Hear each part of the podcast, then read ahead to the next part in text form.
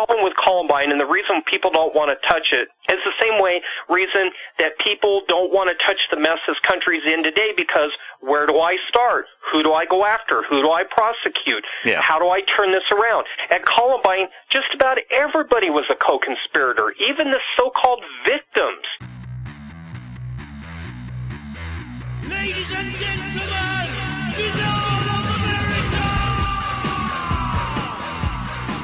The overwhelming theme of Columbine is a lustful relationship between the military intelligence sector of the military and the Christian ministries and the Satanism that envelops both those entities.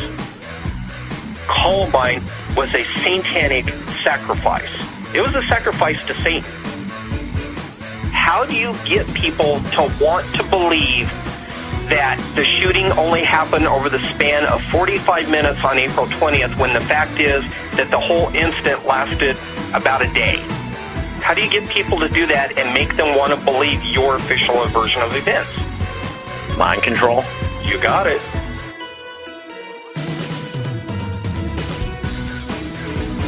I knew right away when I wasn't hearing from people and I started calling people and I couldn't get through to them, they couldn't get through to me, I thought, let's let it rest for a while, let the government get obsessed with somebody else. You know, I'm 46 years old. I'm not going to be afraid of this government anymore. I'm sick of it. You know, I'm sick of some undercover cop showing up telling me, you know, oh, you better be careful. I just don't care anymore.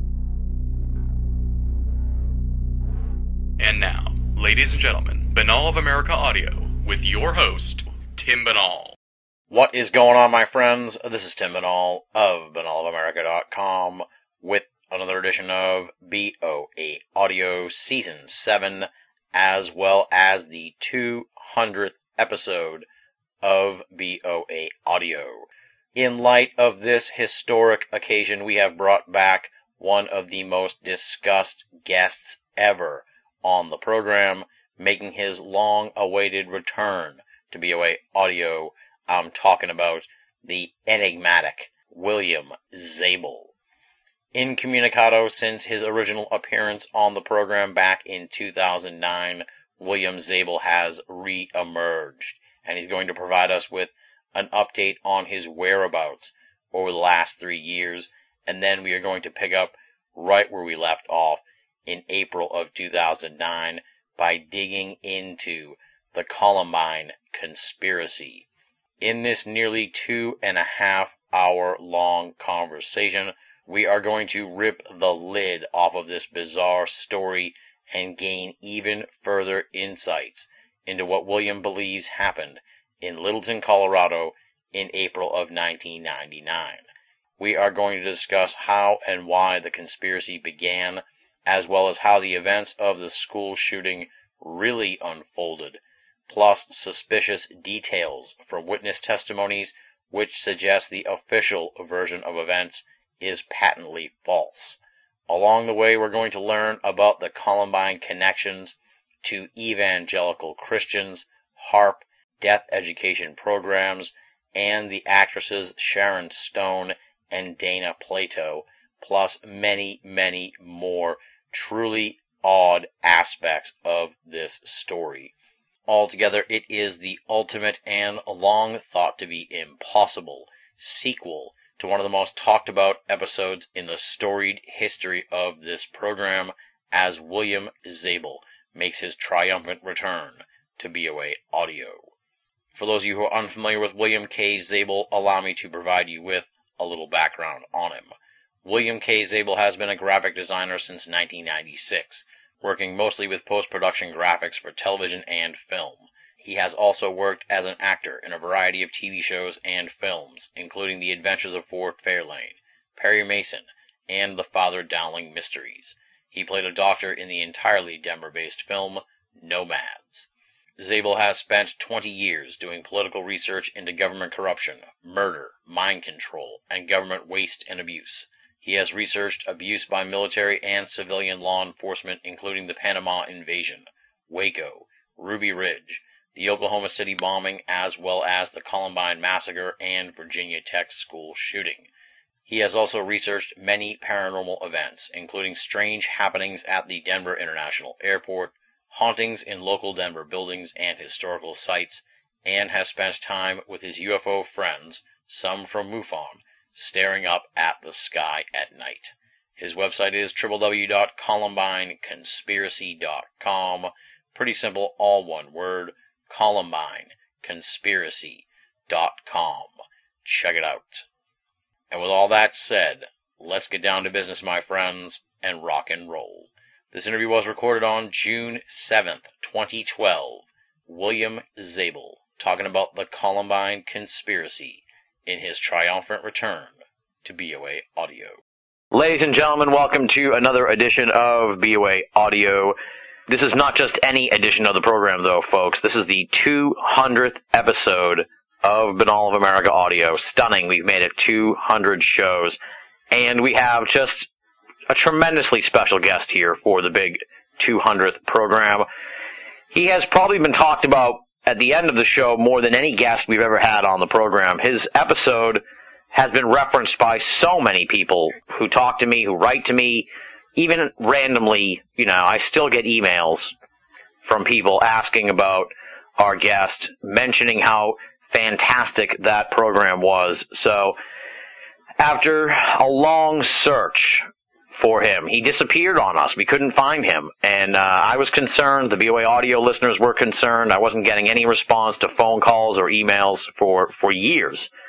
Finally, this spring, we had uh, the break in the case that we've wanted for so long, and you know, it all comes together here for the 200th episode. It is really a tremendous thrilled to welcome him back onto the program. Ladies and gentlemen, William Zabel has returned to BOA Audio. William, welcome back. Thank you for having me back. I don't, like I said uh, before we started the show, I don't even know if you realize how talked about the program that you were on here with us was and the uh, the subsequent disappearance. So I guess like talk about where have you been the last three years? People have been wondering. People have been writing to me personally, and I never said this on the program. I was concerned that you that you were gone. I was concerned that someone had taken you out or or something had happened to you because that's how hard you were to reach. And I mean, I have your phone number and and your email address, and I was in pretty good contact leading up to the original conversation. But then it was just like you vanished on us and uh, spooked a lot of us out. So where have you been, William? Uh, you know, give us an update on what's going on. Well, for me, I I never went anywhere. Um, been working hard the past few years. I had, you know, family problems, had deaths in the family. Um, as far as being able to contact people like yourself and others, I didn't get emails. I didn't get phone calls. Um, I know I've had trouble with the email system, both at my Comcast and my website. Um, a lot of times people would try to call me and they would get a hold of me later because I was able to meet them in person because they live here in Denver and they'd say, Bill, we called you. We got something new on Columbine. They found a new news article or they found, you know, somebody who knew somebody that went to school there. And I'll say, I never got your phone call. And they said, well, we called and it was dead air. It never went to the message machine. So I would call my own home phone just to make sure. And I'll say, it's working just fine. It, it spooked me too, but I, I, you know, I've been researching long enough to know that government will screw with you like this. And it's not just government. There's a lot of private entities out there that somebody can go to and pay them to do this stuff too. Oh, really? Private, oh yeah, yeah. There are companies that private enterprises that do psychological warfare type stuff. They play games like this, you know. And so I chalked it up to well, I hit a nerve with somebody, and after a while, I was like, well, I didn't get your email, so I thought, well, Tim's doing other shows. That's fine. You know, maybe people didn't like the show or whatever. And so I thought, well, that's fine. I mean, you know, if people want to hear other stuff, you know, I thought, well, I'll just keep doing the research. And, you know, if there's more stuff I find, I'll just wait for him to call and, and see. And other people couldn't get through to me either. There were, I've been on a lot of talk radio shows and other people couldn't get through to me either. Um, and I, and I was always like, well, I never got your email. I'm sorry, you know. And Yeah. finally, it was like this last year, people who couldn't get a hold of me, all of a sudden were able to get through. But a lot of them were calling my Verizon cell phone because I finally posted up on Facebook, and people are like, "Oh, there he is," and he's got another phone number. So they were calling my cell phone. I'm getting calls from these talk radio people on my cell phone. I'm like, well, you can email me or call me at home. I don't mind that. And they're like, we can't get through to you, you know. and I'm like, oh yeah, that's uh, people been having that trouble. That's for sure. I had uh, one contact up in Nebraska, and she would call me, and I'd pick up the phone. I'd see her name, and it would be nothing but dead air, and I'd go hello, and nothing would be there, and I'd hang up. She'd call back. I'd pick up the phone again. There was nothing. It was like dead air. Oh, jeez, that would drive me crazy. Oh, I know. Oh God! Well, you're back now, and, and and we're back in touch. So odd that it all came together through Facebook. Uh, one of the listeners mentioned that they saw you on Facebook, and I was like, that can't be him. he vanished. That's impossible. He's not on Facebook, and there you were. So uh, you know, we've we've all come together here. I'm excited to have yeah, you back well, that, after all these years. Yeah, and that's one of the reasons I put up the Facebook page because people couldn't get a hold of me at home. They couldn't even get a hold of me by email. Uh, there were some people the email got kicked back or you know, they would send it and they wouldn't get it kicked back, but they never get a response from me. And then they'd go through Facebook and I'll say, well, I never got your email. I, I don't know what's going on. Yeah, well, it's funny. I'll be honest. I mean, if it wasn't, if, if, if, if something bad hadn't happened to you, my other thought was that like, I think William doesn't like me. Maybe he, maybe he was pissed about that show, even though everyone loved it. Maybe he thinks I'm some kind of clown. So I'm glad No, that, uh, I, I none- none of love the show and I love out. your website. Um, you know, I the thing is, is I've been a victim of conspiracies before, real world conspiracies. Nothing big involving you know big time government or anything like that. But you know, we all remember growing up. There was some bully in the schoolyard that would push us, and the teacher wouldn't do anything, and the other kids would laugh, and you begin to think that people were conspiring against you. I had crap like that when I went to a Christian school. I think I I told you in the email about you know I'm basically I've got my own I started my own World War III against, you know, evangelical Christians and Christians, period, in America. You know, I'm tired of them ripping off little old ladies and stuff. But I went to a Christian school and I saw the conspiracy firsthand. When kids get it out for you because you're different and the teachers look the other way, you will learn what the essence of a conspiracy is because they do exist. You know, we even have laws on state and federal law books about conspiracies. So I always tell people, if you don't understand what a conspiracy is, talk to someone who's been a victim of one, whether it be a getting beat by a cop while other cops watch or a business partner cleaning you out and, you know, nobody will do anything to help you, the law, lawyers, nobody will help. When you've been in that position where you're helpless and nobody will help, believe me, you'll understand the true definition of a conspiracy. Absolutely, absolutely. And you know, speaking of conspiracy, of course, uh, what your claim to fame is is this Columbine conspiracy, and uh, I still cite the episode uh, to this day when people ask me about some of the more really wild and, and wildly entertaining editions of the program because that one was just something else Mhm. entirely, and I loved it. Honestly, I'm not, not. This is not even like. That's not even sarcasm or anything. I mean, I thought it was fantastic. It's one of the best episodes we've ever done. That's why we have you here for the 200th show. I guess maybe we should bring people up to speed on sort of uh, the overview of, of what you think went down here, and we'll sort of get into what you found out in the last three years. So I guess sort of give us a thumbnail on what, what the conspiracy is, if you will. Okay, uh, uh, officially we, you know, we know we've been told, let me recap that for maybe Yeah. somebody listening who's new. Uh, authorities in this case, Jefferson County as well as state of Colorado, say that Eric Harris and Dylan Klebold caused Columbine on April 20th, and they killed 12 students, one teacher, and injured 25 others before they killed themselves in the library of the school a little bit after noon on April 20th. Uh, they authorities further claim that nobody in the school or community or law enforcement had any clues to what these two were going to do. That's the official story. Yeah. Now, for the true story, and like I said, I don't have every piece of the puzzle, but I got enough of the big pieces that the small pieces don't even matter anymore.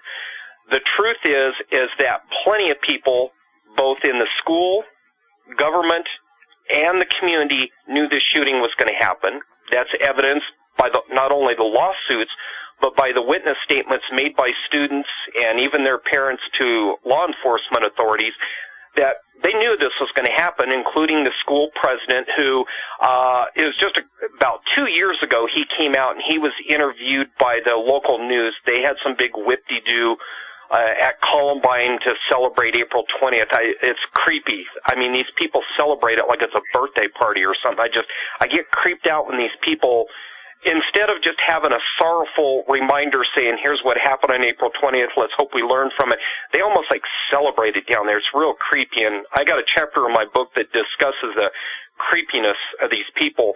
But to give you an idea of where I've come now in the past three years, Yeah. I spent a lot of time investigating not just the government. I know what ATF and FBI are both capable of. We've seen it at Ruby Ridge and Waco. But the evangelical families control that school. Now, for those of you listeners who are not real up on public schools, for the most part, public schools don't have any use for any type of religion. They want to keep it separate. But I found out just in the past three years, I always suspected it, but the last three, four years, I've been able to really dig into it. And the parents pretty much directed how that school would be rebuilt after the shooting. They were there on the scene. They, uh, one of the parents, uh, one of the ladies there is an architect, uh, redesigned the school. And I really had a big problem with the parents being so involved, uh, with that school the way they, they were. Now, I will, I will tell you this, uh, there's research I've gotten from other people who do a lot more into the relationship, and it's a very secret relationship between government and evangelical Christians and the U.S. military. And most people don't know this, but the U.S. military has always been an extreme right-wing organization with a lot of, of Catholic and Christian ties. Now, people might say, okay, Bill, that's fine, but what does it have to do with Columbine? I urge your listeners, if they come to Denver, to go drive through Littleton and stop and talk to the families. Ask every family, hey, Ma, Pa, what do you do for a living? Oh, well, um, uh, Mom works at Lockheed and, and Dad's retired Naval Intelligence or Dad's retired Air Force Intelligence. Then you go to the next family, you find out the father was in the NSA, the mother worked for the FBI. And go all the way up and down those streets, you will find very few families that work in civilian occupations. Uh, I was told this by a guy in the military, and I don't remember if I mentioned on the last show, but he said that the Columbine community is what is known as a safe community, just like the government has safe houses for their snitches and, and people who are witnesses going into the witness protection program. They also have safe communities. And there was a book on mind control years ago written by George Picard. And he spoke of one up in Oregon that researchers found. And it was associated with the CIA and mind control, but it was all military families that lived in this little town all by themselves. They owned every business in the town. They owned all the homes in the town. There were no civilians that were just auto mechanics and secretaries. It's all military. Now let me stop you for one moment. Was now was Klebold and Harris then? Are their families connected with the government too, or are Oh they? yeah. Okay. Yeah. Yeah, Su- Susan Cle- uh, Susan Klebold. Her uh, maiden name was Yassenoff. Look it up sometime. Her uh, uncle is is an Abramoff, not Jack Abramoff, but another Abramoff, and that family does military construction, military bases. That's the only kind of construction on her dad's side of the family that they do. They they do restoration on military bases, runway construction, all that type of stuff. Klebold, Thomas Klebold, he, he he's lied so many times about what he does for a living. I know what he does. He works for the FBI. He was there on the scene. And by the way, I sent you an email a little bit ago today with the video with the minivan. Yes. And the guy on the passenger side is Thomas Klebold, and the reason I know that for people who ask, and I know people have criticized that video, because I met the guy personally. That's how I know it's him. Now, I hadn't seen that video yet when I met him, but he was at, when he came up the stairs at the federal courthouse in Denver, we were all up there, a bunch of us were, uh, there's people from different alternative news media and stuff trying to get answers out of the families. And Susan walked up first, and you know I offered my condolences, and he walked up and he took his sunglasses off, and I, I said, "I'm very sorry, Mr. Klebold, for your loss." I, I said, "You know, would you be willing to to talk to us about you know what your son was up to, or if you were surprised or you had an inkling?" He says, "No, my lawyer says I can't talk, but thanks anyway," and walked on. Well, it was about oh, almost a year later I got that video. And as soon as I saw it, I just about fell over. So I took it to some kids in the Columbine area, and one of them happened to be a girl who had been in the Klebold household. She knew the Klebolds very well. She hung out with Dylan. And she goes, oh my God, that's Thomas Klebold. And I said, thanks for the, you know, identification. I said, what would he be doing on the property? And she goes, well, you know he's a federal agent, don't you? And I said, no. I said, he claims he works for a geophysical a- outfit in downtown Denver. She goes, oh no. She goes, that's a cover. So a friend of mine went down there. He's a private detective here in Denver, and uh, he went up to this geophysicist place, and he says you couldn't believe the crap story they gave him that Klebold was only on a consult a consulting fee there, and that he didn't actually have an office there. Well. Pfft, anybody can put that together and figure out government front. Yeah. That's what they do for these guys that work in the ATF, FBI, CIA, is if they're out in public, they always give them some front cover, like, you know, they own a barbecue shack or they're a consultant to some law firm or some. I mean, you can find books on Amazon full of stories like that. Yeah. You know. Okay, so to jump back to the conspiracy, then you Mhm. you you established here, or you're saying that uh, you know Columbine is is sort of like a, a CIA safe town, is what you is how you set us up here. So then where Yeah. where are we going? Let's take the let's take the Military narrative. slash CIA. It's an intelligence community, safe community, as they call it. Okay. How does this this imbroglio erupt then? How does this this conspiracy unfold? Well, this thing had been planned for a lot longer than what the media tells you and what Jefferson County tells you. If you dig back into the documents, including news articles, you'll find out the shooting was originally planned in 1991. And what had happened was a bunch of kids got caught down there back in 91, and the plan was exactly like what Harris and Klebold uh, pulled on April 20th. Also, the actual plan for Harris and Klebold go back to 1997, and Klebold was the one who originated this plan in 96, but they got together in 97 to actually plan it. Now, for those that claim that the van arrest was the reason for their massacre at Columbine, well, how, the the van arrest occurred in '98. So how do you explain Diebel, uh, Klebold's planning going back to '96? Well, this goes back to the adult that trained Harris and Klebold. Uh, Cle- Dylan Klebold told a Winter Park ski instructor who I've talked to that him and his buddies, he didn't say Klebold, he didn't say Harris, he said buddies planned to blow up Columbine High School on April 20th. Now he even gave the year, 99. Well, if he's playing this in 96, why the hell would you wait three years?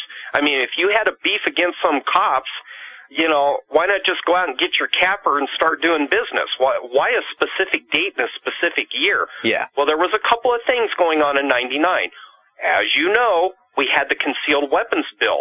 It was very popular among a lot of Coloradans who were tired of getting home invaded and they're tired of being shot at stoplights and everything else by gangbangers whacked out on crack. That thing would have passed if it hadn't been for the Columbine shooting, but there was something else going on. They had, and I found this out just two years ago, they had a secret NATO conference here, and they were discussing what we all now know as Denver is the backup capital to the United States, and that's public knowledge now. They had two unsolved homicides occur at DIA the same day the Columbine shooting happened. I found this out from the Denver Police Department. The two individuals who were killed have never been identified. They had no ID on them. Fingerprints didn't come back to anything. Nobody could identify these two, and they were found in a sub basement at DIA where civilians were not allowed. Now, a source that I found who used to be in the ATF, and he quit because of some of the corruption going on here in Colorado with the ATF, he said those two were mid-level NATO officials. And he said that they, what the, what they were trying to do and what they wanted to do, and they only partially succeeded, was that they were trying to turn Denver basically into a military encampment. Now, it gets crazy and it sounds crazy, but I, I've seen a lot of these NATO documents where uh, they, when they come up with these ideas for military uh, facilities and backup facilities, and as everyone knows, Denver is a backup capital. They try to get all the businesses and everyone locally on board, and it wasn't working. Uh, there's just so many people here that know about the New World Order that they're saying, "You people need to go away. This is America. Get out of here." I think that Columbine covered for what they were doing, but there was something else that was going on too. And like I said, Columbine wasn't caused for one reason. Anytime the government goes out to do something crazy like this, they want to get a package deal. You know, they want to package everything. Uh, the other thing that was going on, and this is kept very secret, but yet it's right out in public, and this is one of the reasons why I have my own little personal war going against Christians now. And I'm ordering in my own, you know, you know, just bringing people in and saying, let's go look at these people that claim to be Christians that run these big churches like down the Columbine area because they're they're something else. One of the things that happened after April 20th, and, you'll read about it on the internet, you'll hear about this, but it was going on before April 20th, was literally even students were admitting Columbine was a satanic sacrifice. It was a sacrifice to Satan. That's something you said on the last program that this was Right. this Now- was had some kind of like ritualistic. uh There was some kind of ritual bloodletting involved here with this. Oh yes. There were several Christian groups who are not very Christian, and I found this out afterwards. In fact, I got thrown out of one church, and they called the cops on me about two years ago. And uh, I found out that the pastor is still currently with Naval Intelligence, and all of the kids in this congregation, they have a youth group, and they have these different groups. They have Job's Warriors.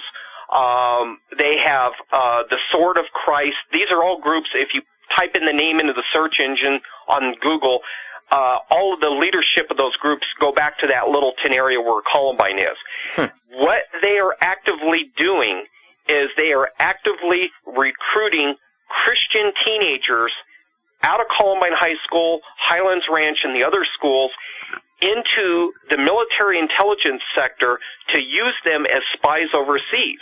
Now, Charles Grassley had uh, the senator had come up with a, a plan to investigate all these big ministries, and he actually went through with it 2006, 2007, and part of 2008. I contacted him, and his people emailed me and told me that the investigation was always much bigger than that. They were looking at undue influence on the U.S. military by the ministries, and the fact that the ministries were trying, uh, the ministries were working with military intelligence, but at the same time, it was kind of like one of those things where, you know, you think that you're using somebody to do something and they're actually using you too. Yeah. The military was trying to use the ministries to spy overseas on various governments and private entities, while at the same time, the ministries were working their way into the military to try and get recruits to get their numbers up in the church, to try and get money flowing in, those kinds of things. Uh, I found this involved in the Columbine area. This was another reason for this big explosion of these ministries after April 20th. And when I went in to the one church and I found out what they were doing, I mean, I told the guy, I said, you're trying to influence the U.S. military. I said, you're also recruiting teenagers from Columbine and other high schools to go into the military. I said, since I've been here, I've seen guys coming in and out with U.S. government plates on their cars. I said, it sounds to me like you're running an intelligence operation. And for a pastor, you should have heard this guy. I mean, he swore worse than a truck driver. and he says, you get the hell out of here. I don't want to hear this crap, this conspiracy crap. And I said, really, is it conspiracy? I said, there's a number of kids that have just left that admitted that they were being recruited through your church into the military. I said, tell me that's not true. Well, a lot, a lot of times the military goes to churches and recruits people. I said, no, they don't. They got recruiting stations. I said, anytime the military recruits outside of a recruiting station, other than just going into your high school and handing out pamphlets, they've got an ulterior motive. And I said, I know because I've seen it before. And boy, he got mad, so I mean, I basically got the boot. The overwhelming theme of Columbine is a lustful relationship between the military intelligence sector of the military and the Christian ministries and the Satanism that envelops both those entities. Satanism is, is very big in the big Christian ministries, and we also know it's very big in the military. And they create these incidents like Columbine to galvanize people and say, "Oh, look at that shooting! Kids died. You you you you need to to come to Christ. You need to do this. You need to do that. You need to give me money, by the way, too." I found through looking through records from both the military, financial records, and looking through records of these big Christian ministries that this is a big back patting episode. They're all patting each other on the back, handing each other money, and they are and the military is giving these ministries money to prop up their numbers to recruit kids into military intelligence, and the money is going both ways. I mean, this is like Iran Contra. There's money going everywhere, and Columbine is directly connected to focus on the family and all those ministries down there in Colorado Springs. And my God, if I was to get involved with that, uh, my website, I'd have to go to my own server. Between the documents and what I could tell people of that sick relationship between the Air Force Academy and focus on the family and other ministries down there, it's mind numbing. I mean, it will blow your mind at just how corrupt this is and what they're doing with these Christian kids. Um, I've got articles related, kind of quasi to Columbine. One kid had a friend who went there in 99. Him and his sister were arrested in Iran. And he still has never explained to me how two teenagers end up in the middle of Iran with backpacks on, walking across the desert. That just doesn't happen. Yeah, that's weird. And I suspect that him and his sister were working for the CIA or the military. They were spying on Iran's facilities when they've got when they got caught. And I've got other articles, got government documents from foreign governments of these kids that have all been picked up. Uh, they're not all from Colorado or from the Columbine or, or Colorado Springs area, but they're from other areas around the country where these evangelical conclaves are and they're all getting busted by foreign governments for spying. Now, of course, our government says, "Oh no, they were just some tourist." I'm like, "You think so? Or do you think it's possible that they're working for the military, considering they found their way into an area of, of those countries that civilians can't go, and especially foreign citizens can't go?" Yeah. You know, so to give Columbine the overriding purpose, why it happened, is multiple. One, satanic sacrifice to Satan. Two, to galvanize the evangelical community and Colorado to get behind all this nonsense of let's eliminate guns, let's have uniforms in the school, uh, let's get the kids to start volunteering their time so they don't think about shooting schools. Well, go pull documents from any school district. What are they doing to get these kids to volunteer? Take a wild guess. Go work with your local police officers. Go work with the the FBI and the ATF to to uh, you know spy on your neighbors and stuff. Believe me, long before Homeland Security and all that crap came about, they were already doing that stuff with the high school kids, and they were using these school shootings as the excuse to do it. Wow. To spy on kids, to spy on their parents, I, I I've got so much stuff I've had to put it on Blu-ray so I can have it all in one spot. I got one Blu-ray disc just full of this stuff, PDA documents. And by the way, for your listeners, anybody that wants the Columbine stuff, don't pay Jefferson County three thousand dollars for all the documents because that's what they want. You can get it from me from for free. Jefferson County can't touch you because the federal courts already ruled that those documents belong to the taxpayers. Nice, nice. Now, when we talked originally, one of the big things that you said that kind of became like a signature of the show, which was just so unbelievable when I heard it, was that you you were under the impression in '99, I mean in 2009 when we talked, that the shooting incident, that whole thing began actually the day before and was actually a hostage situation that then erupted in the media the next morning. Have you stay? Are you, are you still of that opinion, or have you adjusted that? Oh, I'm still that opinion, and if you look in your email, you'll see a news article that pretty much proves it. Uh, Jefferson, uh, Rocky Mountain News hit it in the back of their paper, uh, but it's in your email, the original news article. And according to this news article, uh, it's a real short one, so I'll read it for your listeners real quick so they Okay. get an idea of what Jefferson County did that day, or what they did afterwards during the investigation. Okay, the title of the article is Investigators Destroyed Columbine Timeline. And this is an article, and, and by the way, CBS News actually started this um, about three months after the Columbine shooting. CBS, uh, uh, one of their executives, sent a letter to Jefferson County asking them about the timeline, considering that their news footage showed that there was serious questions about when this shooting started. And under the article, the, the headline I just read, it says Jeffco Sheriff Stone revealed its existence in a letter to CBS. Okay?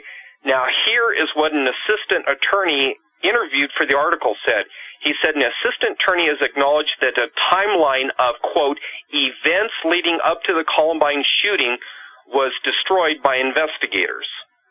Okay, then he further states when they asked him to clarify that for the article, he said, quote, a detailed timeline of movements, associations, and actions by the perpetrators leading up to and during the crime starting months before the incident has been recreated.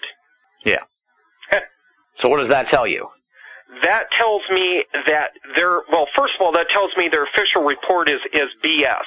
Uh, it also tells me because uh, Mike Guerrero, who has it, who is an investigator for Jefferson County, who was supposedly watching Harris and Klebold and prepared a warrant. Uh, he said that he had no knowledge that Harris and Klebold, other than the complaints by the Browns leading up to the shooting, were making pipe bombs. But a source that I have in Jefferson County says that's pure BS. They had an undercover cop on Harris and Klebold the entire time, going back over two years before the shooting, that they knew exactly where they were going, what they were doing. Also, this source I have says that there were a number of kids involved in planning this shooting, that they met up in the mountains at a ranch where they practiced blowing up pipe bombs and shooting at targets. That's also in the documents, by the way. The government documents that were released, they were re- forced to release the document stating that eyewitnesses, students in the community told them about this ranch where they were popping off the pipe bombs and everything. And it wasn't just Harris and Klebold. There was a number of kids and, quote, a number of adults. That's, that's in the documents. Now, getting back to the timeline itself, the fact that they admit that they changed the associations. Now, the associations would be what? Well, who they were associating with. Remember what they said. Harris and Klebold had no connection to the Trenchcoat Mafia. The Trenchcoat Mafia had no connection to them. You know, it was just Harris and Klebold. Bull crap. They were a member of that group. That, that, that group itself had been threatening Columbine since 1997. Chris Morris, Joe Stair, Robert Perry, all those kids had been making threats. Robert Perry was thrown out the year before in 1998 for attempting to rape a student in the gymnasium. That's in the documents. And guess who got him, uh, Robert Perry thrown out of school? Dave Sanders, the teacher that was shot and killed. The teacher that they left in there and purposely left in there that they didn't want to go in and get. That is another reason why they destroyed the associations in the timeline. They did not want to associate Robert Perry with Dave Sanders and the and the uh, attempted rape in the gymnasium because once you put Robert Perry back into it, he becomes a suspect. And do you know why he was a suspect in 1999? A Denver police officer who was interviewing students interviewed Robert Perry the moment he walked out of that school with a bunch of students. He was an ex-student. He had no business being in that school, but several students have said that he was in the science classroom where where uh, Dave Sanders died. Why was he not immediately arrested for being in the school? Once again, that's why they had to change the associations of Harris and Klebold in the timeline. They had to disconnect Robert Perry from Harris and Klebold and especially from Dave Sanders and that rape and the attempted rape incident in 98. They had to. Because if you don't change any of that and you keep that evidence in there, now you have other suspects, and that is why they did it. And that's why they had to make those trench coat mafia kids deny that they even knew Harris and Klebold. Because, first of all, the the other kids had more of a motive to to kill than anybody.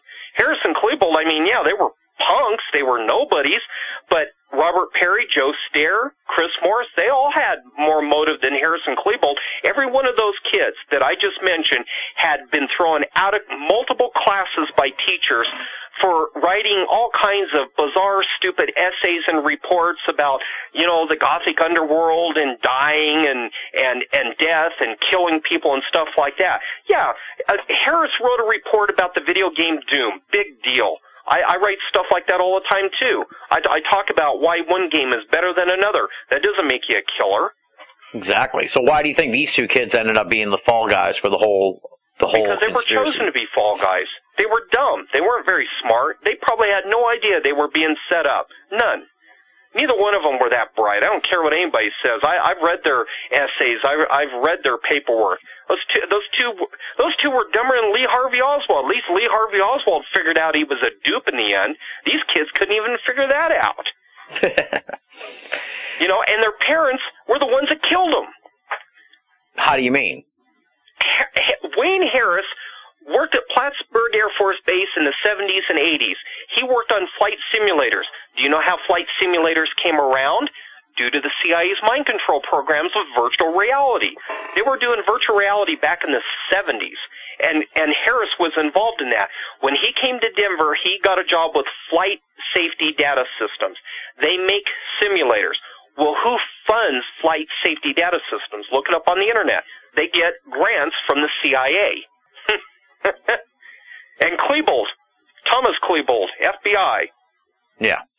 So now you know how the parents got involved. But they're not the only parents involved. The, the, like I said, going back to the evangelical Christians, the, the parents of the kids who died, every one of those parents, and I've had arguments with these parents, and once again, that's why I'm pretty much persona non grata down there. There are some people that still talk to me down there and everything, and they, they understand why I push on the parents of the victims so hard. Every one of these kids that died told their mom and dad, read it in their books. Go get books written by Darrell Scott, Bernalls, all of them. They will say, Mom, Dad, I'm going to die on April 20th at Columbine High School. Cassie Bernall said that. Rachel Scott said that. Uh, the other kid that was killed in the library that was going into the army on the week before the Columbine shooting, uh, and I can't remember his name now. He was, oh, uh, Stephen Curnow said, I'm going to make you famous next week on April 20th. Let me sign your notebooks. And everybody's like, what? You can find this scattered throughout the witness statements and the books written by parents. Those parents knew those kids were going to die. Every one of those parents. First of all, how in the world, and I don't know if you know anything about the publishing business, but how in the world did those parents get books out so quick? They all had books out within three or four months of the Columbine shooting. How do you do that? It's It, pretty it strange. takes forever just to get a galley draft, and these parents admit they wrote the, uh, wrote these books themselves and sent them to publishers. I mean, I've done that, and it, it takes a publisher three or four months just to get down to the bottom of the stack to get to your manuscript. Well, maybe they were considered hot topics because of the Could be. Could news be. of, of the tragedy. Now, how come? I'm sure there's other researchers, but you seem to be the one who really is is sort of carrying the torch here for for this conspiracy. How come it hasn't really picked up the steam that you would think it has? Because like when I first heard your stuff, I was like, this is this is wild. I haven't heard anyone saying this at all. It, it, it seems like it's a it's a almost an unspoken conspiracy, except for you, who is really still driving the train on this. Yeah. I, I think the answers are are multiple. Uh, for one thing, um, if you don't know anybody in the Columbine community like I did before the shooting, you never could get your foot in the door down there. Yeah. I mean, I had a friend. I didn't even know she lived down there. I went to college with her in the early '90s, and uh, after the Columbine shooting, she called me. It was uh, that night, in fact, and she goes, "Oh, did you hear about this?" And I said, "Yeah, I know another school shooting." And she goes, "Oh no, Bill." She goes, "You need to talk to my daughter." And and I, she put her daughter on the phone. She goes, "I graduated last year, but she goes, Bill, this is nothing new. Everybody knew this was coming." And I'm like, "What?" And she goes, "Oh yeah." And she started giving me names and stuff. And I said, "Well, can I talk to those people?" And she goes, "Well, let me call them first. And that's how I got started. Now, if you were a researcher that came in out of the cold and didn't know anybody down there, forget it. They they just shut the door in your face. Yeah, yeah. You know, that's how I got involved in it. And and other researchers, even if they did get a whiff of something, um, a lot of the parents would be like, "Oh, it was just Harris and Klebold. Oh, by the way, give us money uh, so we can sell Bibles to somebody or give Bibles." I mean, that's the thing they turn on researchers. There's a bunch of people that went down there. Uh, inclu- including John Quinn of Newshawk, uh, they start pulling the evangelical trip on. They, if you'd ask them, "Did you hear about other suspects?" They'll say, "Well, have you heard about Jesus Christ?" they turn it around on you, you know. Whereas me, I grew up in a Christian school. I know how these people act, and I know how to head them off the pass, you know. And I'd say, leave the evangel evangelical stuff for somebody else. tell me what happened. Uh, some people would walk away, other people would get the message and say, well, yeah, we heard about other suspects or, you know, I was in school in this area and I heard shooting when the government says shooting was going on somewhere else.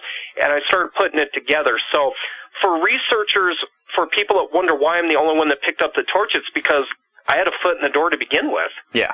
Uh, which is a lot different than other people that come in from out of state and don't know anybody down there.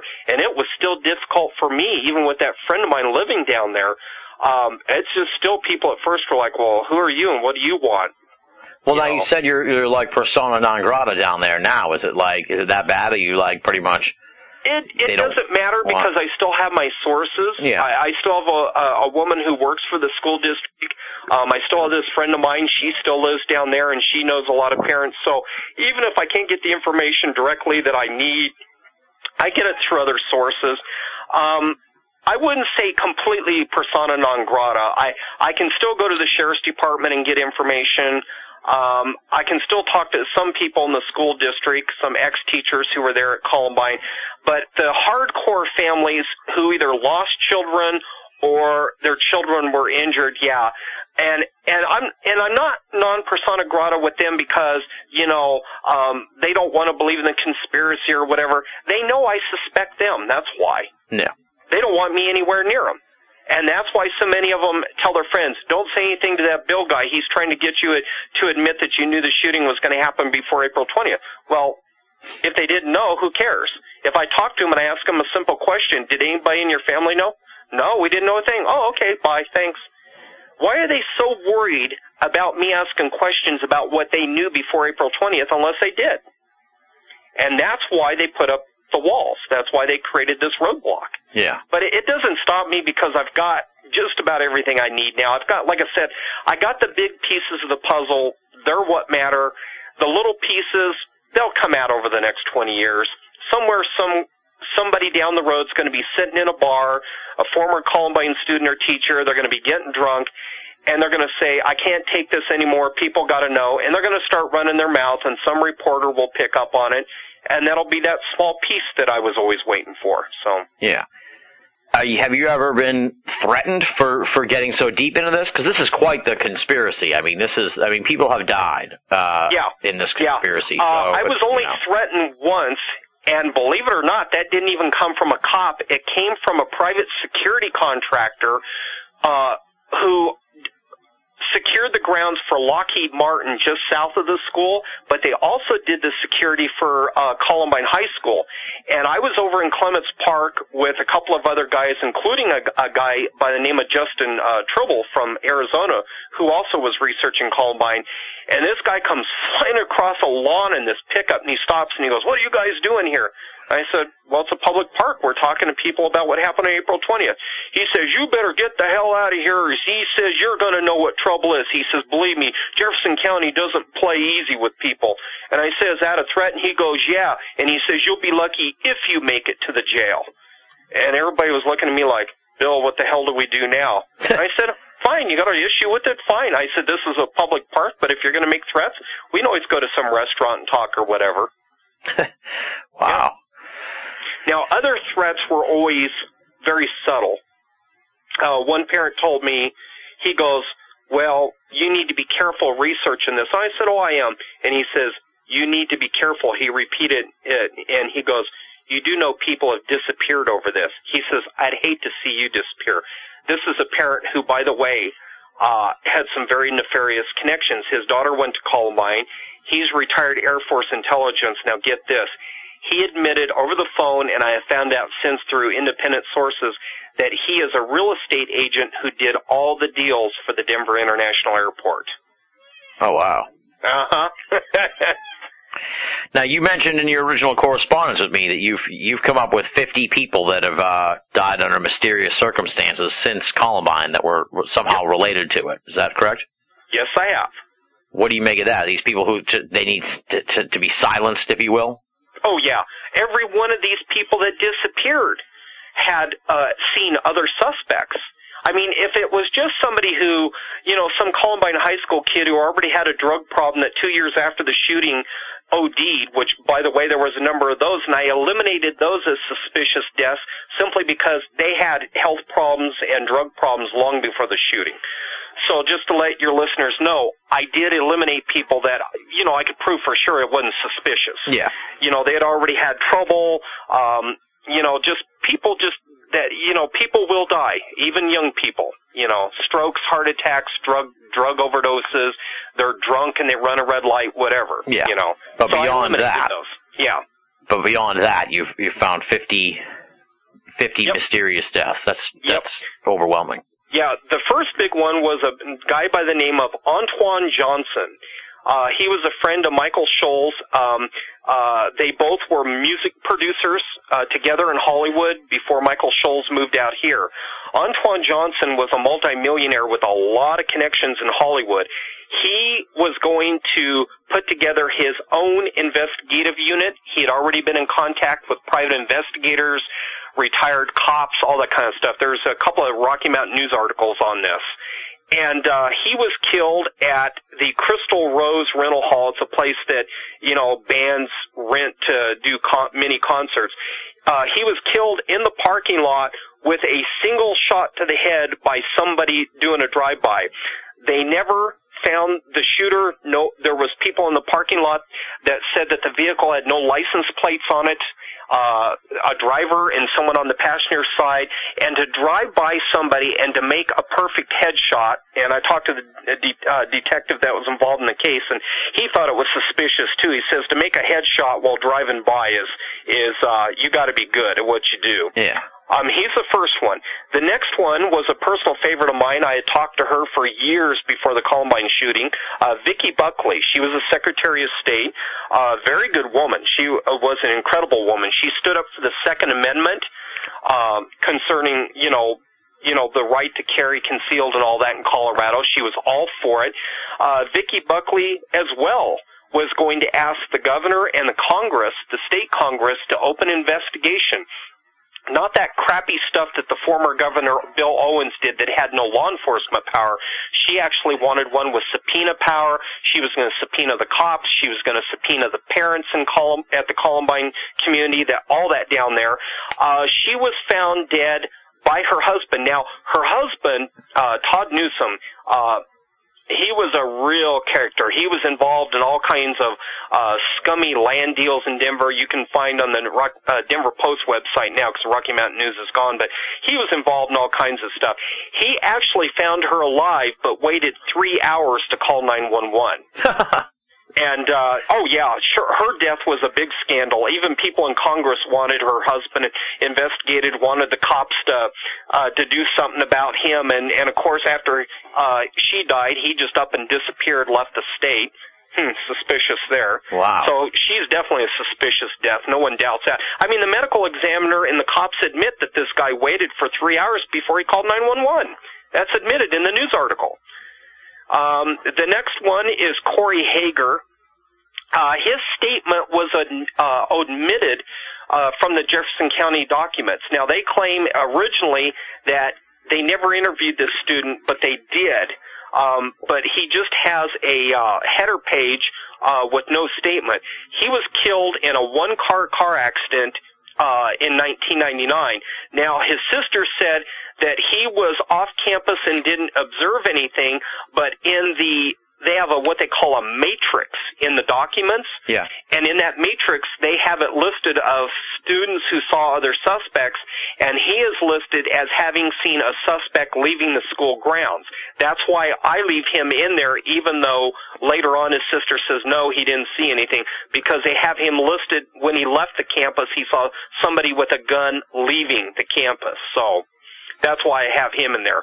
Uh, the famous one, another famous one is Car- Carla Hochhalter, whose daughter Anne Marie Hochhalter uh, was injured at Columbine and and is uh, uh, uh, she can't use her legs. She's in a wheelchair to this day. Um, several people have talked to Anne Marie Hochhalter. I was able to talk to her for a few minutes, not very long. Uh, uh, her father was trying to get her out of the room. It was over at the Jefferson County open space, and she admitted that quote the guy that shot at her was neither Harris nor Klebold, but was a man who was dressed, quote, like a cop or firefighter that shot at her. Weird. Uh, yeah. Now she told her mother this. Now her mother had had a lot of issues, uh, mental issues. She'd been in and out of mental hospitals. But the reason that I find it very suspicious that she died she went into a gun store. It was a suicide. She asked to see a gun, a 38 special. She loaded it, then shot herself. Now, people on the surface say, okay, fine, that it probably is a suicide. The problem I have with it is, is a couple of things. One, the guy left the counter and went into the back room. That's illegal in Colorado. When you show somebody a weapon, you have to stay at the counter with them. Yeah, just makes sense that, well, yeah, that's Yeah. crazy, yeah. Two, that gun store was already under ATF review, and the ATF had taken not control of the gun store, but they were kind of. It's kind of like when you are a fiduciary over somebody, and the ATF. Because that gun store had had issues, and the guy himself that ran the gun store that let let her see the 38 special, he was under indictment, and they were making the ATF was making a deal with him at the time that this thing happened with Carla Hochhalter. So her death is suspicious. Yes, she pulled the trigger herself. Yes, she committed suicide. But that doesn't mean that the government didn't allow her to do it. You know, Right, by right. by allowing this guy to walk away from the counter, and the fact that, by the way, her autopsy's been sealed like everyone else. If it's suicide, why why why seal the autopsy? There's no reason to. Yeah. But they but they sealed her autopsy and they took the footage from the surveillance camera and wouldn't let anybody see it, which I don't know, that kind of makes sense. You don't want anybody to to see that, but they've done that everywhere. Uh, the next one is Nicholas Kunselman and Stephanie Hart. Uh, Stephanie Hart, uh, she saw a man, quote, with a black face mask on running through the halls of Columbine High School. When asked, she said, I couldn't recognize him as either Harris or Klebold. He looked older than high school age. Nicholas Kunselman didn't see anybody, but the problem with Nicol, Nicholas Kunselman is he was good friends with Rachel Scott, and Rachel Scott used to work at Subway. And the local rumor is, from the kids I've talked to, is, is Rachel Scott told Nicole Kunselman a lot about what Harris and Klebold were going to do. Now get this, they were killed at Subway. It was one shot each to the head, again, headshots shot from the roof of King Soopers, which is right across the parking lot, downward into the subway. The doors were locked. No money was taken, but the shots were made from the roof of King Soopers. And I was over there a couple of days after the shooting happened. Uh, they let us get up on the roof of King Soopers. I looked down there. You would have to be a professional to make that shot. yeah, and no way no world. motivation. Otherwise, like, why would. I, I take it they never caught the guy who did it, right? Nope, never caught him. My goodness. You gotta be Yeah. careful out there, Bill. I'm Oh, I know, telling you. I know. Yeah. My goodness. So that that's just like five or six, but you you've got like up to fifty people that that, that this this sort of uh scenario has unfolded for them. Mm-hmm. You've got uh, another one is Greg Barnes, uh, who talked to Sports Illustrated, and he claims he saw Dave Sanders got shot, and he could identify the suspect, but he never said in the in the uh, Sports Illustrated article whether it was someone other than Harris and Klebold. Uh, he was found dead. Uh, he hung himself in the basement of his parents' house. No autopsy released. Teresa Miller was a teacher who was in the room with Dave Sanders. She told the Jefferson County Sheriff's Department that she did not want to talk about the suspect who uh, shot Dave Sanders. She ended up dead of cancer, even though her own husband said there was never any history of cancer. It suddenly came on. Boom, she was dead. Jonathan Ladd uh, was a small plane pilot who was at Columbine High School that day. He was a student. Uh, he said that there were multiple suspects in the school. Uh, he, he talked about how people knew this was coming. Uh, another airplane ran into him in midair over the Highlands Ranch area. Uh, NTSB investigation was classified. Now let's jump back to the day of the event because I remember when we Right. talked about it originally, and it was it, it turned into quite the uh, quite the scene. So I guess take us through. We've heard the official version. Take us through the events of I guess in your in your view, April 19th and 20th, and then I may stop you along the way with some follow up questions as we get deeper into it. But sort of take people through this conspiracy, and you know, even if they've heard the original episode, I think we need to really dig into it even more. So let, let's do it. Okay. I believe, based on the evidence, and the evidence is, is there, uh, some of it is uh, government documents, uh, police statements where they actually write in in their own handwriting, not typed, but handwriting. They put down that they reported to Columbine High School on April 19th at 10:30 a.m.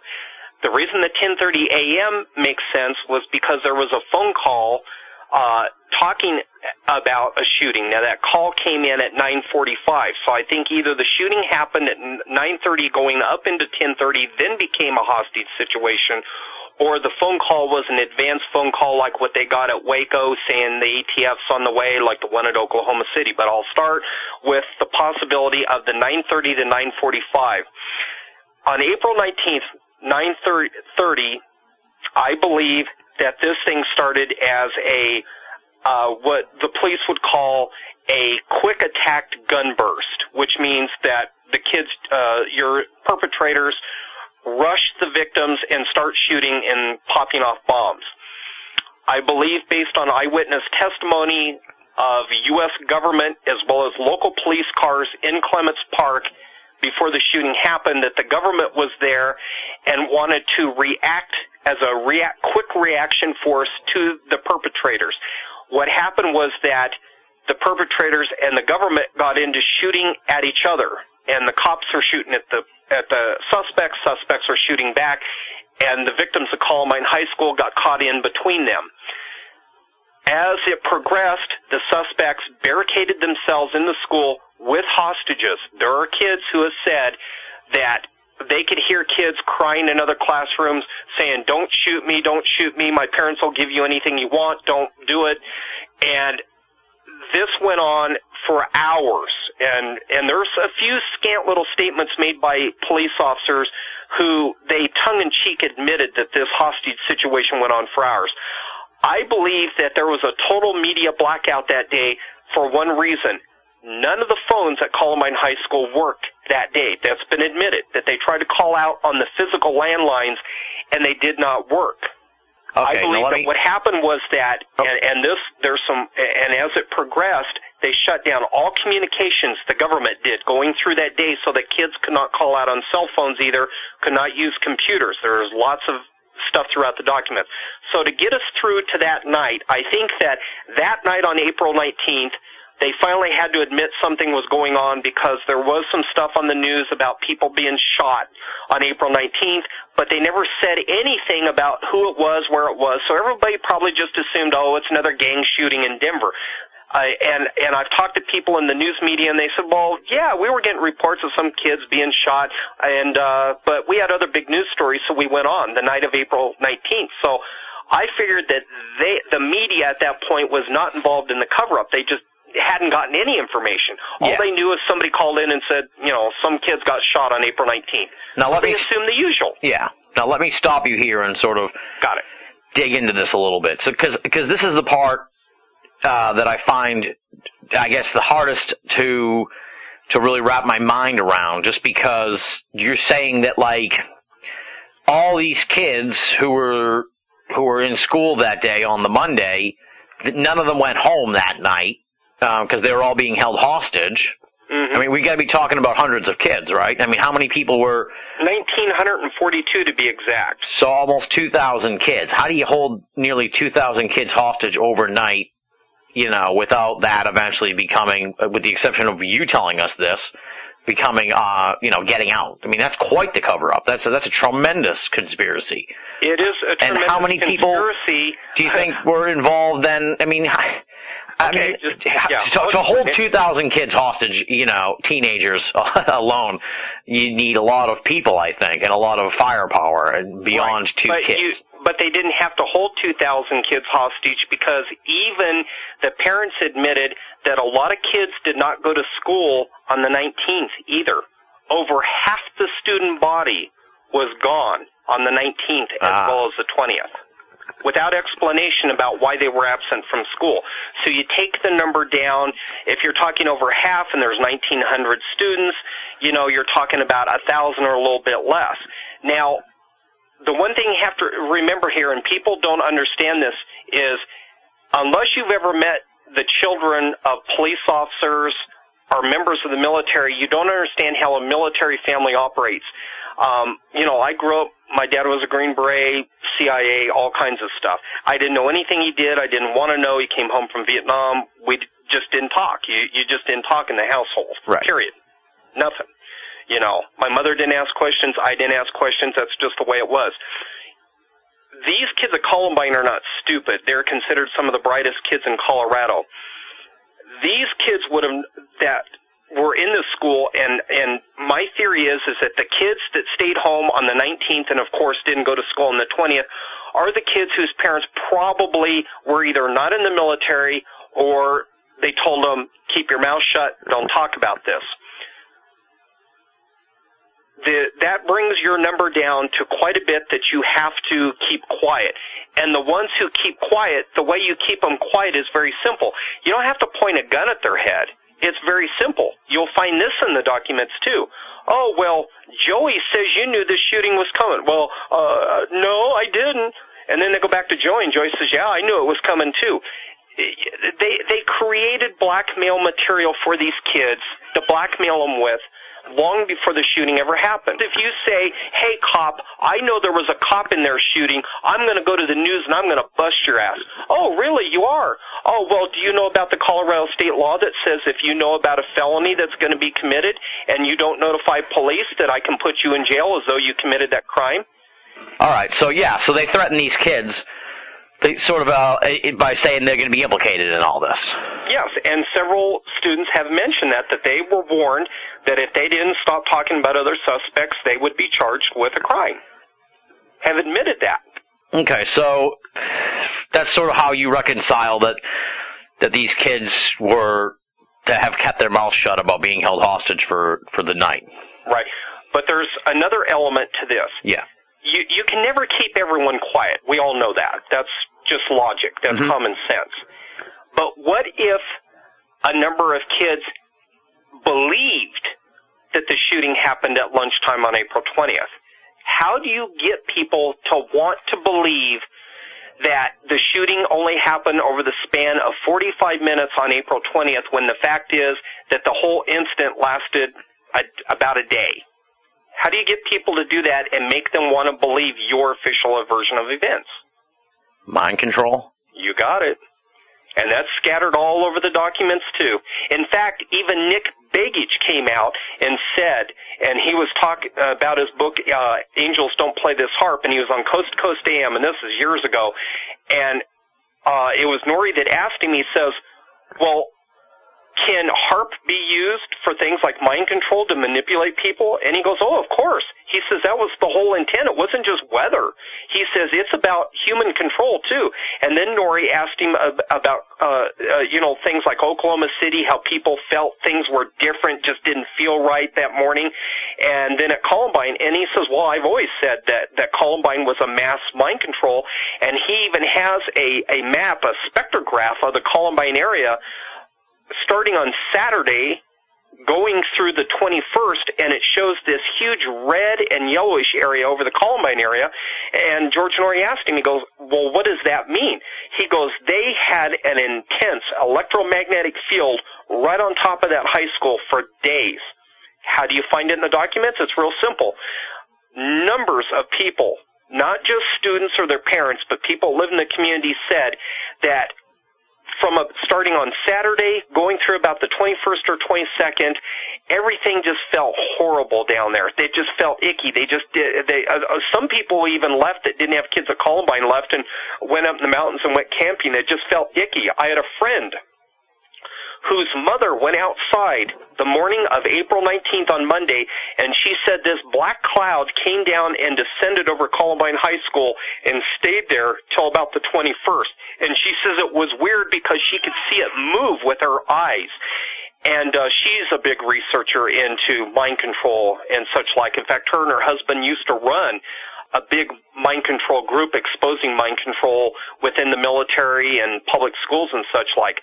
So if you read the statement, some of the things you'll get is this.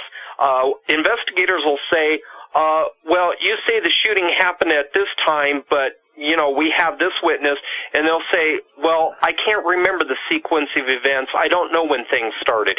Frank DeAngelis, the principal of Columbine High School, they accused him of blanking things out. Well, of course he did. I mean, you look at his statement, it's like full of holes. Yeah. I mean, you've got literally uh, three hours that he's that he talks about in a statement where he's missing he and of course he doesn't admit to anything on April 19th or anything like that but he's he's going down his statement for that day and he's got like 3 hours missing from his whole day on April 20th alone and they're calling him on this. The cops are calling him on this and he's going well I can't remember you have other students that, that speak about this continuously. I can't remember what happened during the shooting or before it. They can remember things, you know, a couple of hours before the shooting, but they can't remember anything during that time frame. They can remember nothing. There's a lot of them that say this over and over again in their statements. Now, the skeptic would say that that's some kind of post-traumatic stress uh, reaction. What do you think of that? That is a very reasonable response, and and I I don't know how to respond to that. I the only thing I can do is just give it the uh, the credence that it has. That yes, that that is a possibility. But what about police officers? They're they're trained. They see dead people every day. Yeah. Auto accidents, school shootings. What about the cops that can't remember? What about the cops that have gone out on disability? What about the cops that said when they showed up at Columbine, it wasn't just the school in chaos, the cops were in chaos. I've got a video given to me by a friend where you have cops going in one door at Columbine High School, running down the hallway and coming out the do- other door. And I said, that's weird. How do you explain that? And he says, I talked to one of the cops. He says, once they got into school, they, quote, became confused and couldn't figure out what hallway they were in. They couldn't figure out where the entrance was where they just came in. Come on, I've been in that school myself. It's big, but it ain't that big. Yeah, that's just weird. Yeah. So, okay, so we're we're in the hostage situation now. I, I asked uh, before. I don't think we we clarified this. Like, how many in the instance where this all unfolds in the beginning? How many people are involved here beyond the two kids that are pinned uh, as being responsible? I believe it looks like the numbers are right around 20. Wow. And that includes, you know, the men in the green minivan and the trench coat mafia and that adult that trained Harris and Klebold. Okay, so twenty. We're talking people. 20. Wow, that's stunning. Well, not all of them were shooting. Some of these guys were just helping to bring stuff in. So we're not uh, uh, talking about all active shooters. Now, what do you mean bring stuff in? Uh, 25 propane tanks uh, of the 25 pound variety. According to John Stone, the former sheriff of Jefferson County, who was a sheriff at the time of the shooting, he says, "Oh, Bill, they just rushed the door." I said, "With 25 of them, I can barely carry one." yeah, yeah. Well, you're not a teenager anymore, Bill. Come on. No, no. but uh, you know, I was like, come on, there's no way that they just rushed the doors with that stuff. And by the way, you even had janitors admitting that they found stuff in the school uh the week before. Uh on Friday, they found pipe bombs in the trash cans. On Saturday, they found a propane tank in the kitchen that had nothing to do with the kitchen. So they were pre-positioning stuff. There's no doubt, but there was more than them because some of the stuff that was being pre-positioned bomb-wise, it wasn't Harris and Klebold doing that. There was a couple of people that were at the after prom party that said that uh, uh, that there are people other than Harris and Klebold were walking in and they had duffel bags, and when they walked back out, um, that's when they found these propane tanks. They found a number of these items. I, I talked to a cop who said he quote found a fuel air bomb in the kitchen, and it was not there when they did the first SWAT search of the school. It was not there. He says they didn't find it till they went back in on the 21st. And I have a woman and an Arapahoe County Sheriff's deputy that both said that the ATF was seen carrying this huge, and it was made of aluminum, just, you know, plain aluminum, not painted, device into the school on the 21st. Into the school. Yes. Why? Blow it up, get rid of the evidence, and by the way, what I just told you is in the documents. Multiple witnesses saw these ATF agents go into the school, quote, carrying something. It's in the documents. I'm not even quoting out of thin air. I'm quoting out of the documents. All right. No, I'm not. that wasn't a pejorative why. That was just a actually inquisitive, trying Uh, to yeah, I- I wrap my think- mind around this. Oh, I think they. I think the government need to get rid of that school because with the bullet holes in the walls and the destruction from the pipe bombs and everything, I, I think. Well, the FBI, the the FBI came out on the night of April 20th and told the local news, and I talked to the newscaster who talked to the FBI, and she said the FBI told her that quote, based on the propane tanks and other bombs found in the school, and the construction of these devices, and I'm quoting her directly, she says that the FBI doubts that the pair made it themselves, these bombs. Yeah. They found mercury switches on the bombs. That was reported the night of the 20th. And of course, everybody said, mercury switches, you can go to Home Depot and get those. I said, uh, excuse me, uh, police specifically said, SWAT officers in their statements, quote, military style mercury switches. So when somebody says, oh, they just went to Home Depot, I'm like, no, read the SWAT reports. They say in the SWAT reports, military style mercury switches. Okay, so we've got the 20 people there. They're holding these kids hostage. It, it goes through the night.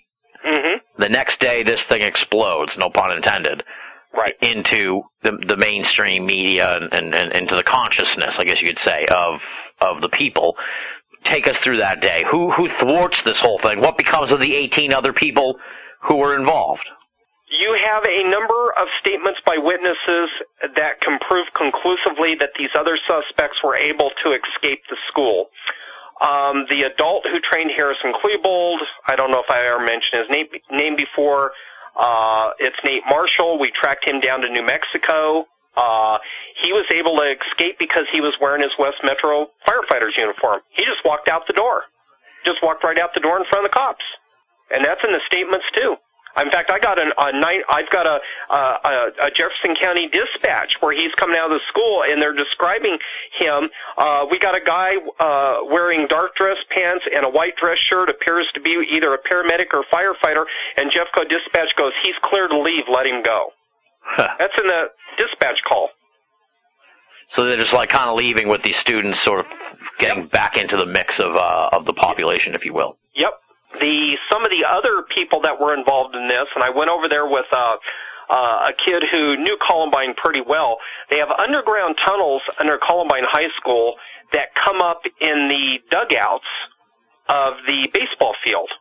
And we pulled the manhole cover off, and the kid goes, "This is how the other suspects got out." Because he says when we wanted to ditch class, this is how we did it so they couldn't pick us up on the cameras in school and get us for ditching school. I said, where do you get into this place in the school? He says, behind the cafeteria. He says, there's a manhole cover. He says, you pull it off, you go down through the tunnel, and it comes up here. Weird. Yeah. That's and even the cops admitted that. They said if other suspects escaped in their initial statements to the public, they said they had to have used the tunnels that come out in the dugout, dugouts in the baseball field. That was actually admitted publicly. So it's not like a big secret that there's this talk. No, no. They many students and teachers were asked about these uh, tunnels under Columbine. They were like, "Well, yeah. Well, hey, go back and research public schools." I used to go down the tunnels with chicks from high school to get drunk when I was in high school. We had them underneath our auditorium in our school, and they were there from the old days of continuity of government. That's where you would go if there was a nuclear attack. They would take all the kids down into the tunnels. All all schools built before 1982 have those. All of them do. That's true, actually, because the high school I went to had a massive basement that was like just tremendous. You could fit like a couple thousand people under there. Yeah. So yeah. My high school had it too. yeah, Yeah. They just had secret ways to get in, so they figured if the Ruskies invaded, they wouldn't find the kids. Uh, the nuclear fallout shelter in the schools was different. You know, they had the sign up there, like in the public buildings. But in a lot of the schools, there were actually like, if you had like an auditorium or something, there was, ours was a trap door. You had to remove the trap door and then go down in there. Then once you got down into the tunnels, they became rooms. And yeah, we used to go down there and get drunk all the time. Um, okay, so then what becomes of of? So we, we have the other suspects escaping. Then Harris and Klebold in the official version where they kill themselves, right, in like the library Mhm. or something like that. What actually do you think happens to them? Oh, they they were assassinated. They were they weren't even killed in the library. I looked at the photos from the library. There's there's no arterial spray. How in the world could Harris blow his head off with a shotgun and there's no arterial spray behind his head? There's nothing. They said that there was brain matter on the ceiling. Really, I looked at the ceiling tiles. There was nothing on those ceiling tiles. Patty Nielsen, who was hiding in the library up till 4:30 that afternoon, when she was questioned, she goes, I don't see how they could have killed themselves in the library with the shotguns. I would have heard it. She goes, I never heard the booms from the shotguns. I talked to her. The media talked to her. In fact, the media talked to her more than once because they were suspicious. And a girl I talked to who was hiding in the gymnasium said, we were hiding in a closet in the gymnasium where they put all the equipment and she goes, we heard Harris and Klebold talking, then we heard a cop say, hold it, stop right there, and then we heard boom boom and a lot of people have said that those two were taken back to the library and placed there. First of all, Harris didn't blow his head off the shotgun. It, it, it's it's that simple. Uh, first of all, according to them, his head didn't even come off. I hate to get gross, but he supposedly had a two centimeter hole in the top of his head. Well, I'm sorry, but if you put a shotgun in your mouth, there ain't going to be nothing above your lower chin. Yeah, yeah. But he only had a two centimeter hole from a shotgun blast from a sawed-off shotgun. Come on, that dog don't hunt. Even a first-year med student can tell you that. Yeah, that's pretty strange. And then Klebold supposedly killed himself with a gun he was laying on. That's in the autopsy reports. That's in the police reports. He was laying on top of his gun, and his hands were in his lap. Those bodies were positioned. And I and I know lots of rookie cops that have looked at this who don't even have experience in crime scenes, and they go, "Ah, that ain't right." Well, we are celebrating the 100th anniversary of this church, and that is something to shout about. Praise God! Praise God! God be praised! Amen. Amen. You're listening to Binnall of America Audio. God sent us a young man named Tim. Tim! He said, I will join your choir and help sing your song. Bless you, Tim. Now take it away, East Bronx Women's Gospel Choir with Mr. Tim. Well, now from the description of the witness that you say sound, said sounded like a cop said, "Hold it, stop right there." It sounds like they were shot by police enforcement trying to come in and, and end the end Mhm. the event.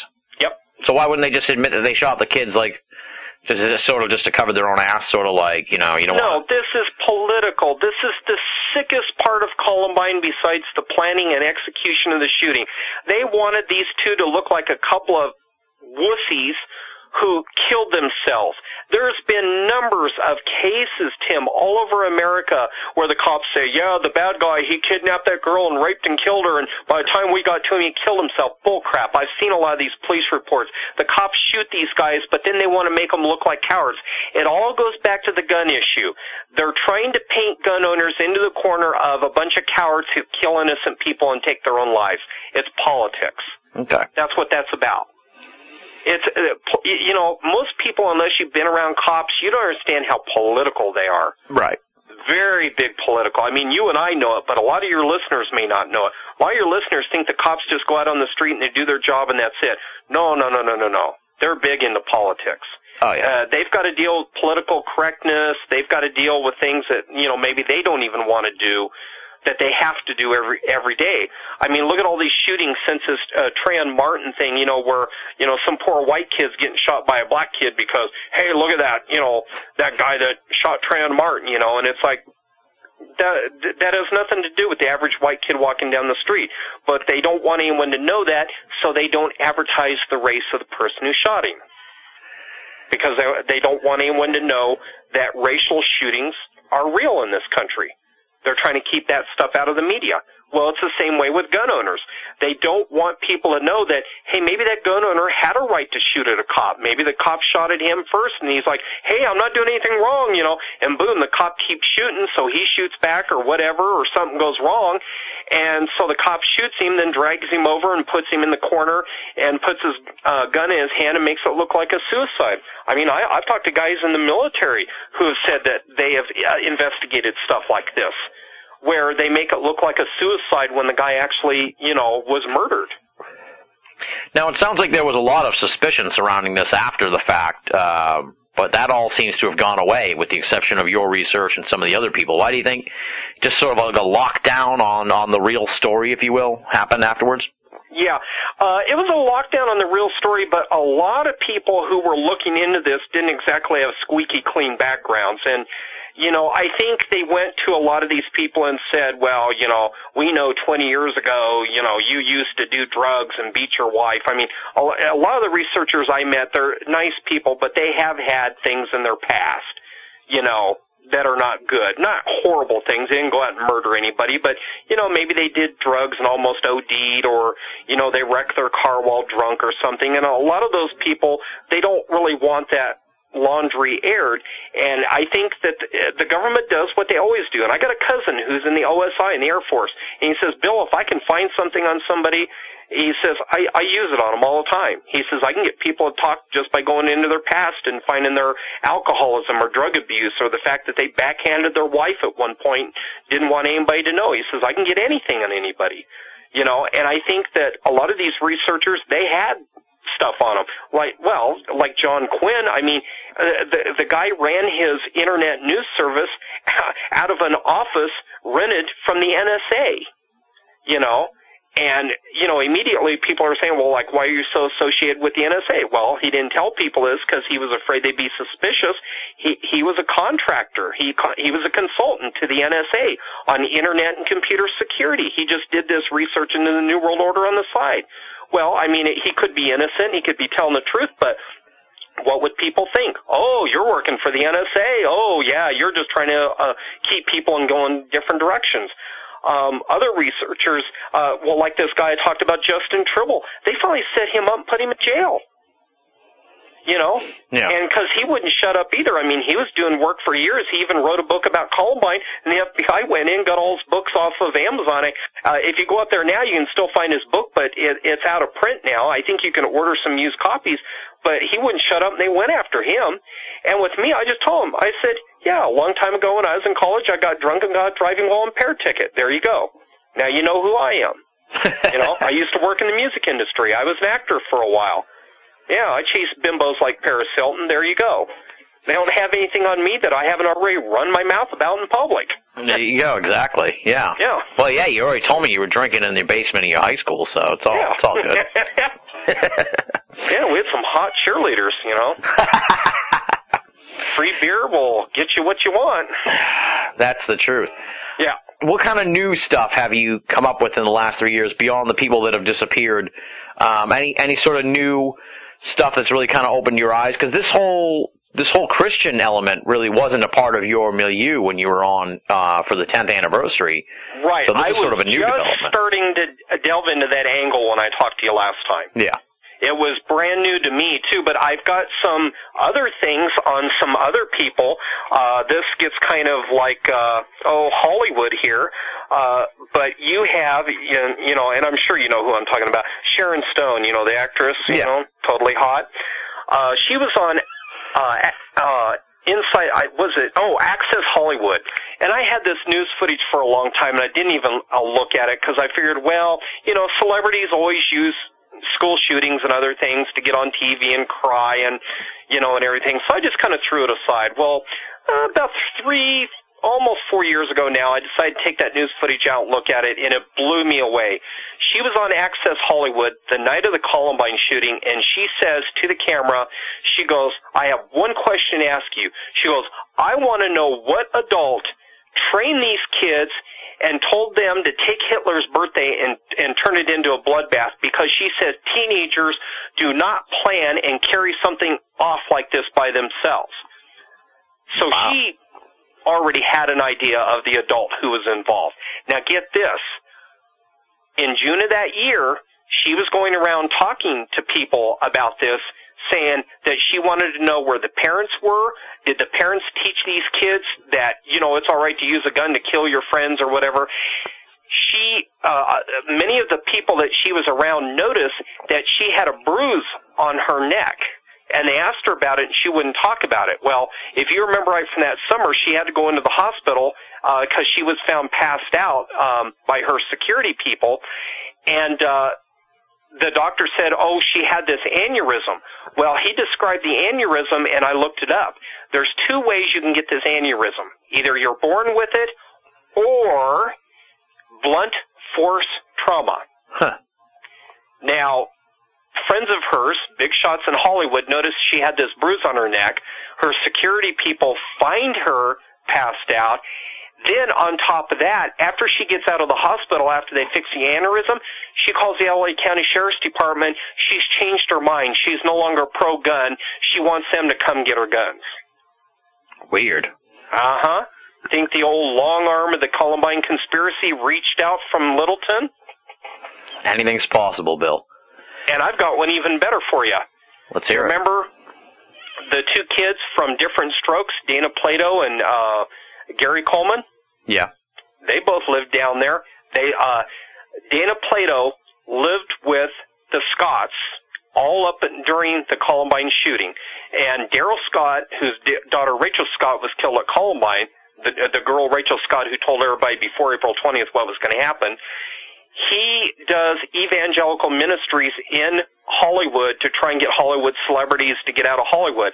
Well, he knew Dana Plato was pretty much a has-been. Everybody knew that in the 90s. Um, he brought her to Denver to dry out, and she lived with the Scotts. Now, this comes from a private detective who was trying to find her, track her down, because she owed some serious money out there in Hollywood. And according to the sources, and you'll find her name in the documents too. They do have Dana Plato in the documents. Supposedly, according to this private detective, she had uh, Rachel Scott had run her mouth to Dana Plato, and it said, "Oh yeah, we're gonna." I mean, Rachel Scott had mentioned this to several people that she was actually in league with Harris and Klebold to do this shooting, and of course, you know, they turned on her or somebody else shot her, whatever the case may be, and killed her. But she told Dana Plato this information. Now, as you know, Dana Plato on May 7th did an interview uh, with what's his name, the jerk from talk radio. What was his name again? The guy that said, asked why Harris and Klebold didn't have sex with those girls before they killed him. The shock jock. Howard I can't remember his name. Howard Stern? Yeah, Howard Stern. Yeah, Dana Plato had an interview with him where she was talking uh, about different things. Now, he didn't ask her about Columbine, but he asked her in general about how she was doing and stuff. And she kept getting weird and all Christian on him, you know, and like, oh, Jesus loves you and all this stuff. And I'm like, God, where is she picking this crap up, you know? You know, a girl out of Hollywood. And then when I, you know, ran into this private detective online, I was like, oh, Darrell Scott brought her to Denver. He's an evangelical. That's why. Well, now, as you remember, later on that month in May, she was found dead in her motorhome in Oklahoma. And the guy who claims her, he was her husband, they could find no marriage certificate for. He pretty much got all her money. And then it was a year after that, her son died. Wow. Interesting, huh? Strange. And that's not all. Gary Coleman, I talked to people down at Caboose Hobbies that knew Gary Coleman because he worked at Caboose Hobbies. He lived in Highlands Ranch, and Dana Plato had been in contact with him. And uh, Gary Coleman suddenly up and dies of a stroke uh, about, oh, three or four months after Dana Plato dies. He dies. Now, granted, he always had health issues because of his small stature, his pituitary gland, and all that. But do you think Dana Plato might have run her mouth about what Rachel Scott told her, and then he ends up dead? It's weird. It's pretty Uh-huh. weird. Although I think he did die a few years after she Yeah, I- did. It may have been. I'd have to look it up and see. I'm not sure. yeah. I'd Yeah, it could have been. Yeah, I may be mistaken about that one. Uh, well, he died about a year later. I'm looking at it now, so just, Okay. just so we can avoid the emails from people. Okay, so it was a year later. Okay. almost almost to the day. Yeah, I'm not looking at his name right off the bat. I'm going off memory on that Yeah. one. So okay, Yeah. so I stand corrected. Now, do you want to know the big one? Why I think that this shooting happened on ni- April 19th, besides the information I g- just gave you? Of course, of course, I want to hear that. On all FBI documents, there is a number with two letters. on all FBI documents. It's at the top of the document and it's at, again at the bottom of the document. The first letter in a document will denote the type of crime. The two letters after that number denote the city that the crime happened in. The two, the four, five, okay, one, two, three, the five numbers after that denote the case number. The two first numbers denote the series in that crime. In other words, if the first two numbers are 10, that means that's the 10th uh, felony of that type for the year that the FBI has investigated, and the three numbers after that denote the month and the day. Now get this. At Columbine, you have four, which denotes Firearms Act, according to the FBI's website. Dash DN stands for Denver Field Office. Dash 5-7. That denotes the 57th incident of gun violence uh, as per the Firearms Act of 1967 that happened in the city of Denver that or actually in the whole state of Colorado that the FBI investigated that year. Now, here's to the big one. Drum roll. the last three numbers, 419. The Hmm. first number denotes the month, and the second two numbers denote the day of the criminal act. There it is, people, right there in the FBI's own documents. There you go. Yeah. I mean, hmm I can't. Uh, I can't argue with that. I have to correct myself. Gary Coleman died actually a decade after Dana Plato, so it wasn't a year later. So I Okay, so it was so it was a while later. It was quite a while, but uh, Well, then who did she, who did she know there was somebody else she knew that died with either in a couple of months or a year, and they had talked to her while she was in Oklahoma. I'll have to look that up because there was somebody else then that she had talked to, and she talked about her troubles and and living in Colorado and stuff, and then that person died. So it was somebody between her and Gary Coleman that died. yeah. Somebody in between there. I'll have to pull out my notes. Yeah, Now- there was somebody else then. Now you sent me another picture here. Um, it's a, it looks like a slide of sorts. There's three pictures. Um, it looks like there's pictures of of peop, of of SWAT people on rooftops surrounding Columbine, and there's some writing on the sides of those. And uh, I, I can't make it full screen enough to read the writing. So tell me, do you, I'm sure you recall that you emailed it to me today. So I guess talk a little bit about what, what what's up with that. Oh, that one. That one there was given to me uh, by a kid by the name of Ken. Uh, he lived just south of Columbine High School. Now, Ken managed to escape the school and get out of there, but when he got home, SWAT knocked on his door and asked him if they could put someone on the roof, and he said, "Well, yeah, I guess." They, the guy in the middle of the picture is a SWAT officer who is a sniper that was stationed on the roof of his uh, house. Now, the one picture show actually shows the sniper on the roof of the house. If you look real close, you can see him laying on the roof. The other one is the interior of the house of the SWAT officer, and I can't remember what the bottom photo is.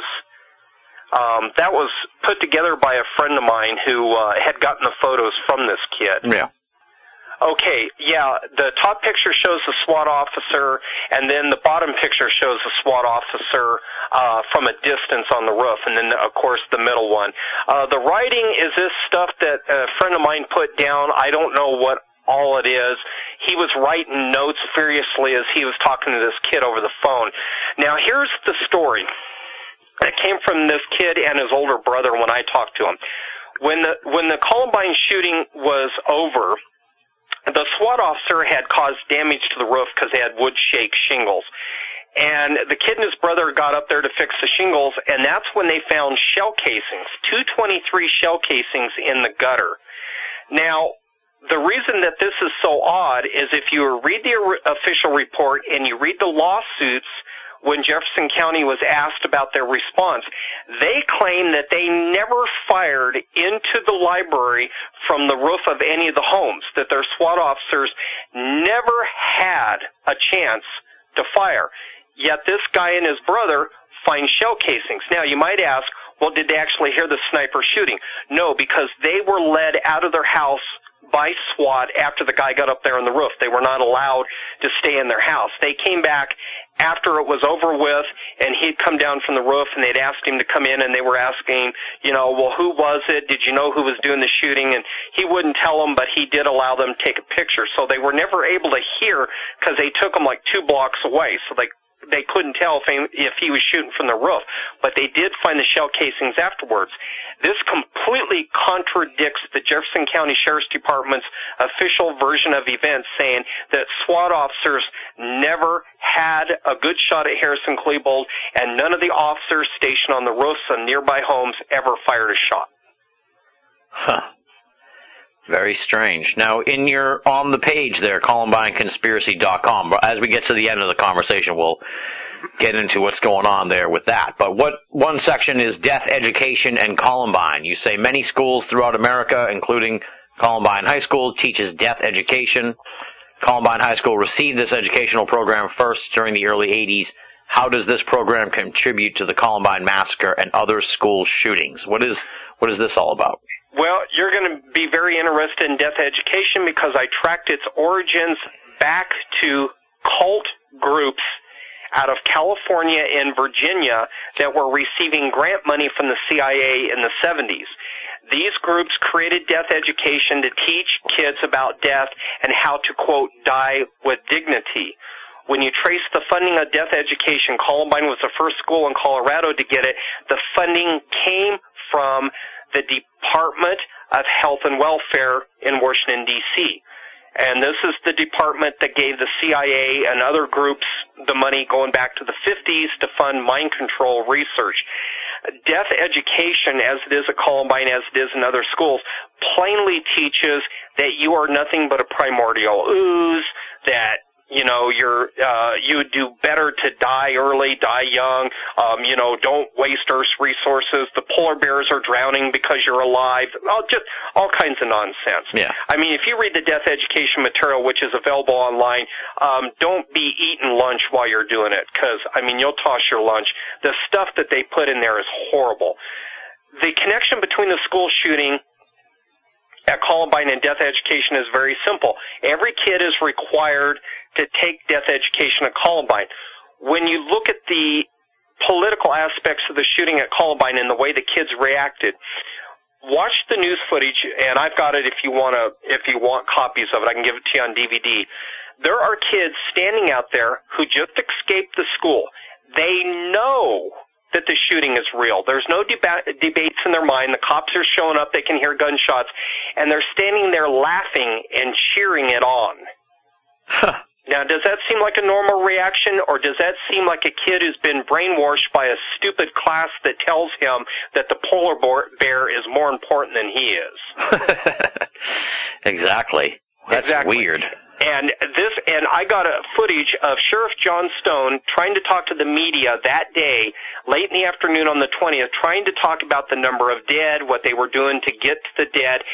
And the damn cheerleaders from Columbine High School had put their uniforms on and they were standing behind him doing a cheer and the football players are standing behind them clapping their hands and cheering. And let me tell you something, I thought Stone was going to turn around and go after those kids and I talked to him afterwards and he said that was the most insensitive most sickening thing he had ever seen in his 27 years of law enforcement. Now, we all know Stone ain't a great guy.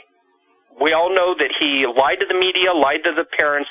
We know he's not a good guy, but he is hardly the only conspirator at Columbine. The, the, the conspiracy, the problem with Columbine, and the reason people don't want to touch it is the same way reason that people don't want to touch the mess this country's in today because where do I start? Who do I go after? Who do I prosecute? Yeah. How do I turn this around? At Columbine, just about everybody was a co-conspirator, even the so-called victims. The kids thought this was funny, Tim. They thought this, not all of them, not all of them, I'm not blaming all kids at Columbine, but there was a large number of them that thought this shooting, even though they knew it was real and their friends were dying, they thought it was funny. The government made the kids co-conspirators. There, essentially, there is nobody innocent at Columbine, which is another leg of why the kids won't come out and speak about it. Because anybody in the media that's looking for a good story and the kids come out and say, "Oh well, there was other suspects and the government was involved." The media was there. They know these kids were laughing and cheering this thing on. They're going to say, "Hey, Joey, weren't you the one in the back of the news footage cheering with the cheerleaders and you thought this was cool? How do we know you weren't involved?" There you go. There's another aspect of it.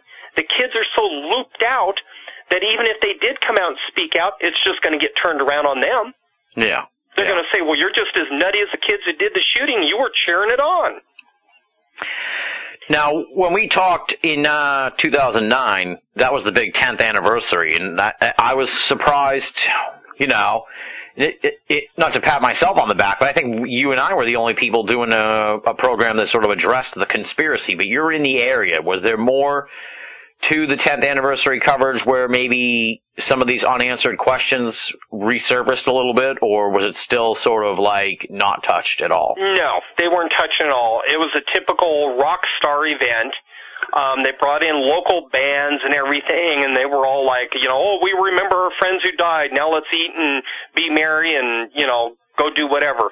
Uh, they they completely just dropped everything. Even the few parents who still had questions.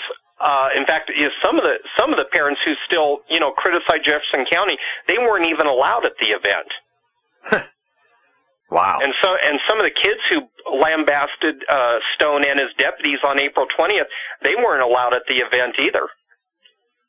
I mean, it's just these events, they, they, it- it's like some little secret cult group when they get together for these anniversaries every year. And they don't want anybody questioning anything about the official version of events. Even though they themselves were all asking the question in the first couple of days or weeks, now it's all just a, it's just a yearly rock concert. Strange. Yeah. Sounds really strange over there. Now you're in the general area. This is completely off topic of Columbine. Maybe not though.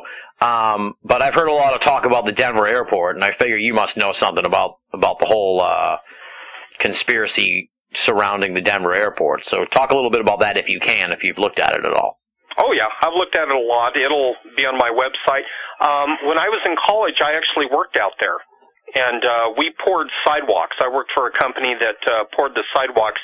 We were hearing the rumors clear back in the early '90s when they first started the e- excavating that they were going to build underground portions to that. Uh, FEMA had talked in 1992 that they wanted to move their facility out to the DIA airport after it was finished and get out of western Jefferson County because it was considered a, a target out there because of all the defense contractors. Uh, that's in the newspaper. You can read that. They reiterated that in, in uh, 2001. I've been out there. I've got a lot of pictures from DIA. Uh, I got the pictures of the murals. Those are ooh. I just you know I love art, and if a guy really wants to express the darker side of life and show the sorrow of of death and destruction, great. But those murals were commissioned, and this guy claims to this day he don't even know who commissioned him, just somebody from the federal government who was working in conjunction with the city of Denver, and they told him exactly what to paint. Now that's, you know, I mean, there are artists who will work for the government and paint specific things, but why would the government want all this weird stuff painted that showed basically the end of the world and that?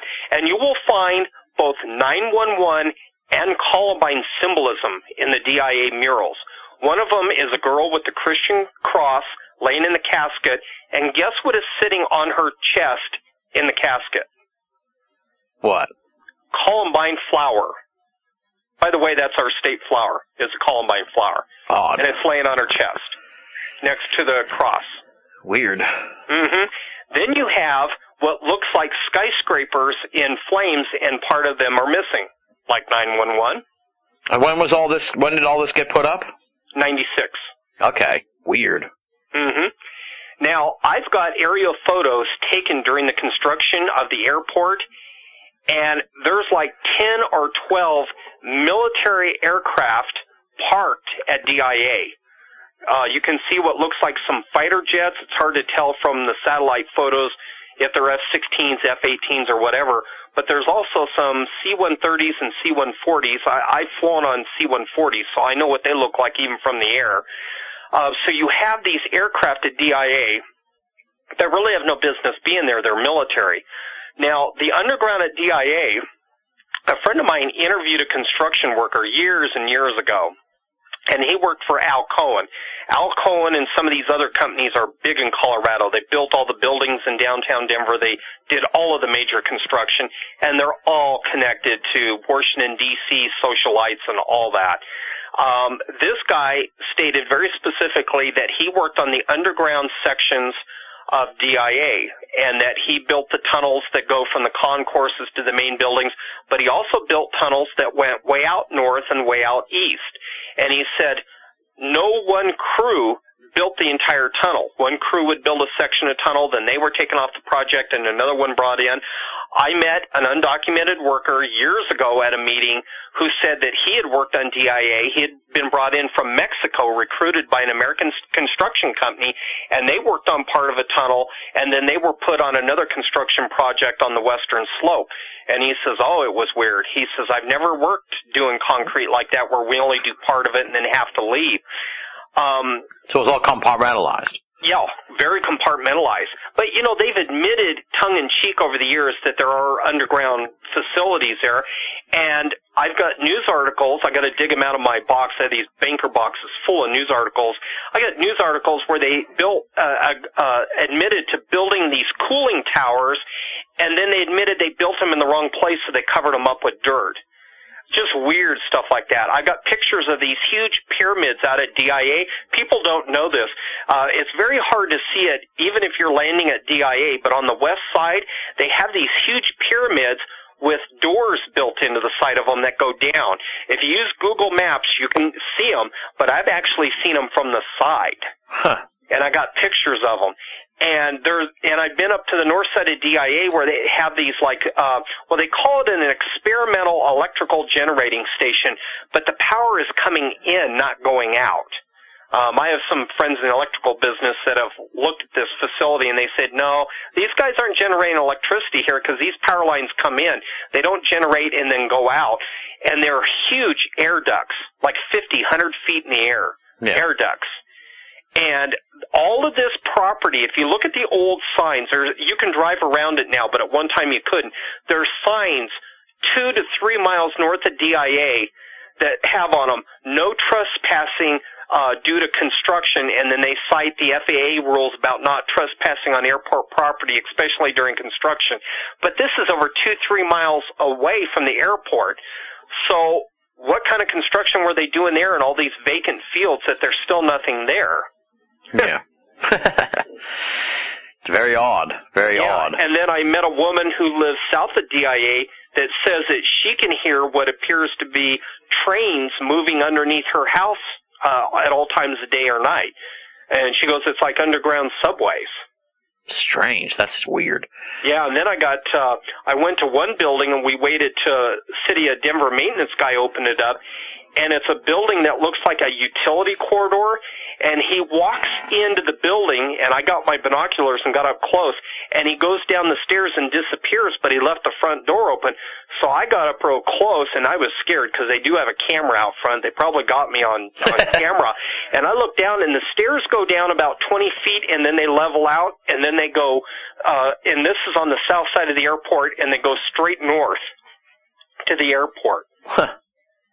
So yeah, there's there's a lot of underground out there. Yeah. There's no doubt about that. Well, the theory seems to be that it's like uh some kind of underground base for like the New World Order or something like that, or or Well, it would know. be if uh, all these idiots uh, like Al Gore and all these others that have talked over the years. That would make sense because uh, they want Denver to be the backup uh, seat of government for the U.S. government. That's public knowledge. That's Yeah. in congressional documents, military documents. Uh, they want the the Denver to be the backup government, and uh, FEMA has admitted, you know, like I said, that they wanted their facility at DIA, and finally they admitted in 2004 that they had moved all of their underground vaults and records to DIA. So I mean they I mean they haven't come right out and said okay we got a huge underground facility at DIA we're we're going to lock you all up or you know anything like that but they've admitted that you know tongue in cheek the uh, cheek the facilities exist. exactly. Yeah, yeah. Well, it's very mysterious this whole Denver airport thing. So Oh yeah. Well, you know, um, my uncle owned uh, property out there, and he sold it back in the early '80s. And uh, when he would be out on the tractor, a lot of times he'd be out on the tractor late at night. And he says, I didn't know if I was just tired or what, but he says, we always used to see him and my two cousins, uh, his two boys, always used to see shapes flitting around out in the fields. Just weird things. Weird. And he and his parents always thought that you know all that land was haunted because that Indians used that as a burial ground for a long time. That's bizarre. That even Yeah. that makes it even more strange.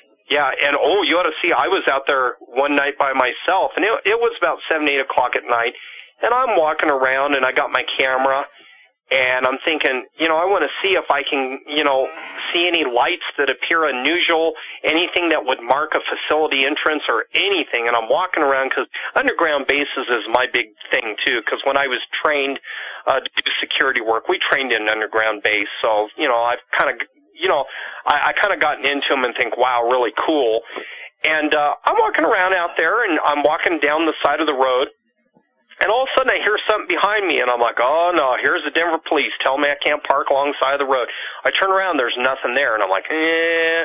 So I keep walking, and I stop, and all of a sudden I hear this, "Rrrr," this growling, just this horrible growling, and I'm like, oh no, somebody let their Cujo loose, you know. yeah. and I'm like, just slowly turn around, and there's nothing there. Weird.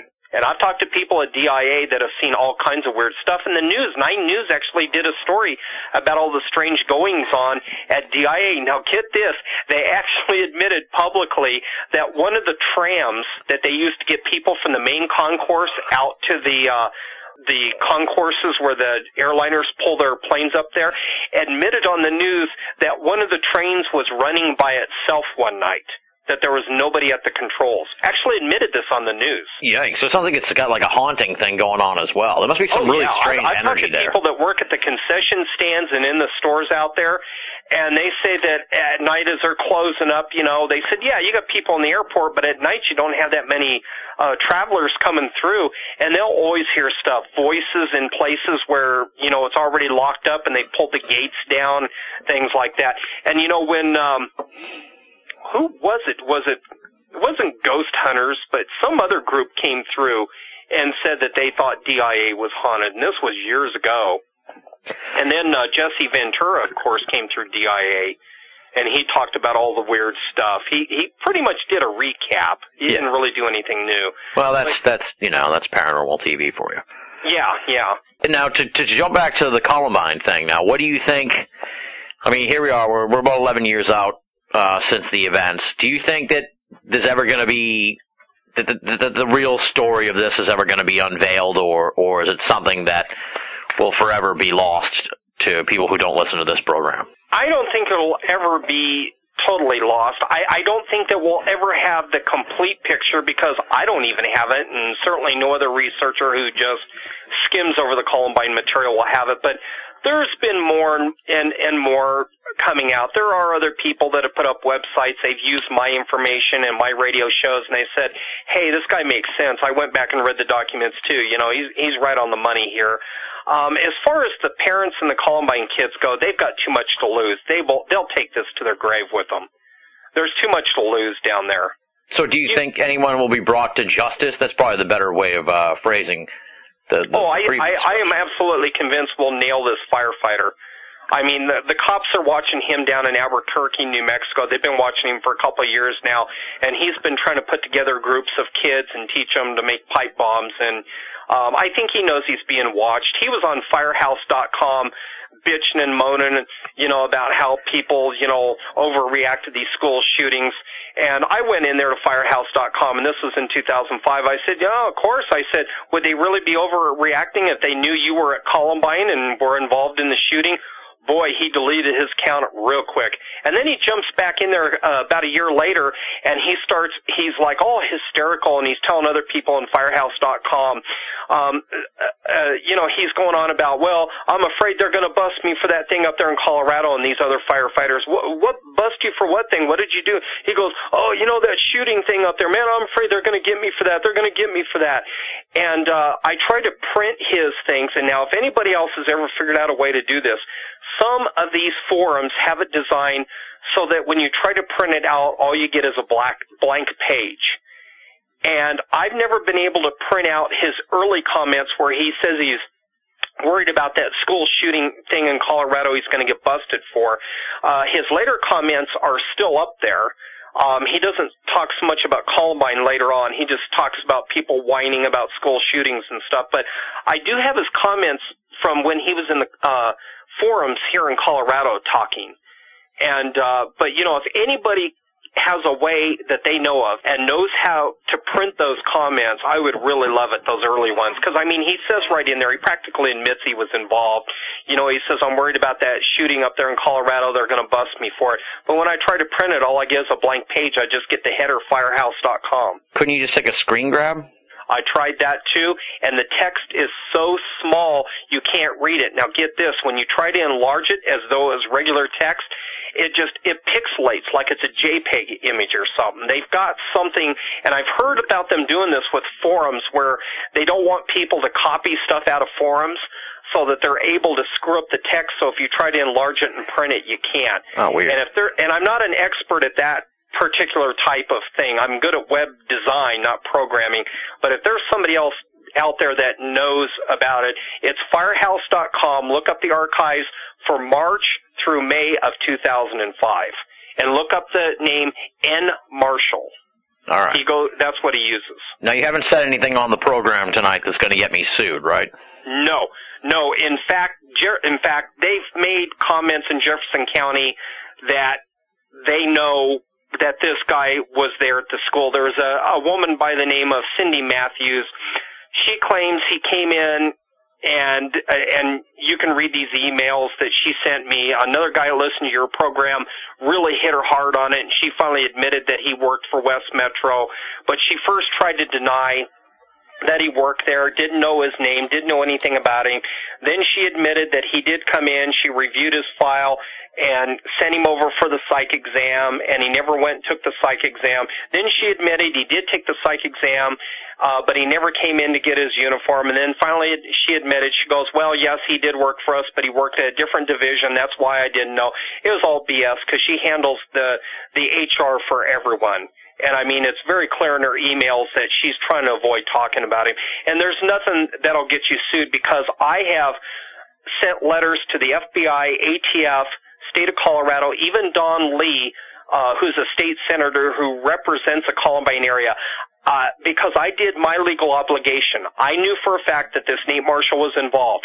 I contacted every law enforcement agency. They have interviewed me and quote, they have determined that he has no involvement at Columbine, even though he was a West Metro firefighter and was probably there that day assisting, that he has no involvement. And I said, well, I got his name from the families down there. The families all know about him. They know he was involved. I said, now he's down in Albuquerque. They admit that he's messing around with kids down there. I said attention needs to be paid. And so I did my civic duty. I did my duty and I let everyone know about this guy. So no, you're you're not getting getting any trouble. I would have been in trouble long before now, but they know I've got this guy's comments. They know that I've got I got one parent that she wrote his name in my notebook in her handwriting and she says, "Bill, check out this guy. He's up in Lakewood, uh Colorado and he's with West Metro Fire and his name's Nate Marshall." She goes, "He was involved. I know it and so do others." And she wrote that in her handwriting and I made and the uh, the uh state patrol made a copy of my notebook uh, page where she wrote that and uh, said, well, we'll check it out. And then they came back and said, well, we talked to Jefferson County and he's already been cleared. So, you, but you do think that this is going to Huh? end up with this guy getting busted uh, for being involved? Oh, I know he's involved. I got a picture of him shooting a weapon from Columbine High School. No, but I mean, do you think that he'll be brought to justice though? And Oh, I think he will because he's a nut job, and and he knows that in Colorado, um, this is a death penalty case. If you kill more than two people in Colorado, if you're a suspect, whether it's a spur of the moment emotional thing or whether you plan it, uh, two or more murders by a single suspect is a death penalty case in Colorado. He knows that, but he's flipping out because he's nuts. And he's run his mouth all over the place. He's been in lots of forums talking. He was in Justin Tribble's forum, the Columbine Research Task Force, and he goes in there and he says, "Yeah," he says, "Stone is a good guy. You guys need to shut up about him and his cops. They did it right, you know." And I'm like, "Yeah, they covered up your existence. I'm sure they did do it right by your, uh, you know, thing." But I, I, I've got the guy, and and he'll snap. They always do. My cousin's a Air Force cop. Well, do you, do you think that he'll end up actually facing justice, or will it be some kind of mysterious turn of events? Because I mean, they don't want to. They, they don't want to like open up this thing all over again. Wouldn't that just open them up to a whole bunch of, you know, inquiry from? I, you know, and you know the the the problem with this is is that these guys that cover these events up, I don't think are completely in control. I do think new people come into law enforcement and into the DA's office and they say, hey, you know what? Uh, you covered this up. You shouldn't have done it. Doesn't matter that this guy was a corrupt cop. I'm going after him.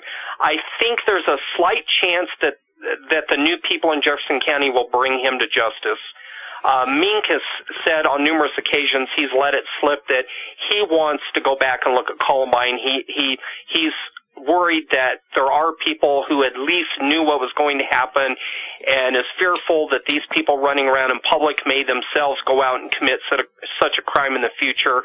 And then he doesn't say anything, and I think it's because he can't get any traction with his detectives. But there's a slight chance. I won't say it's overwhelming 100% he's going to get busted, but I, think he'll bust himself.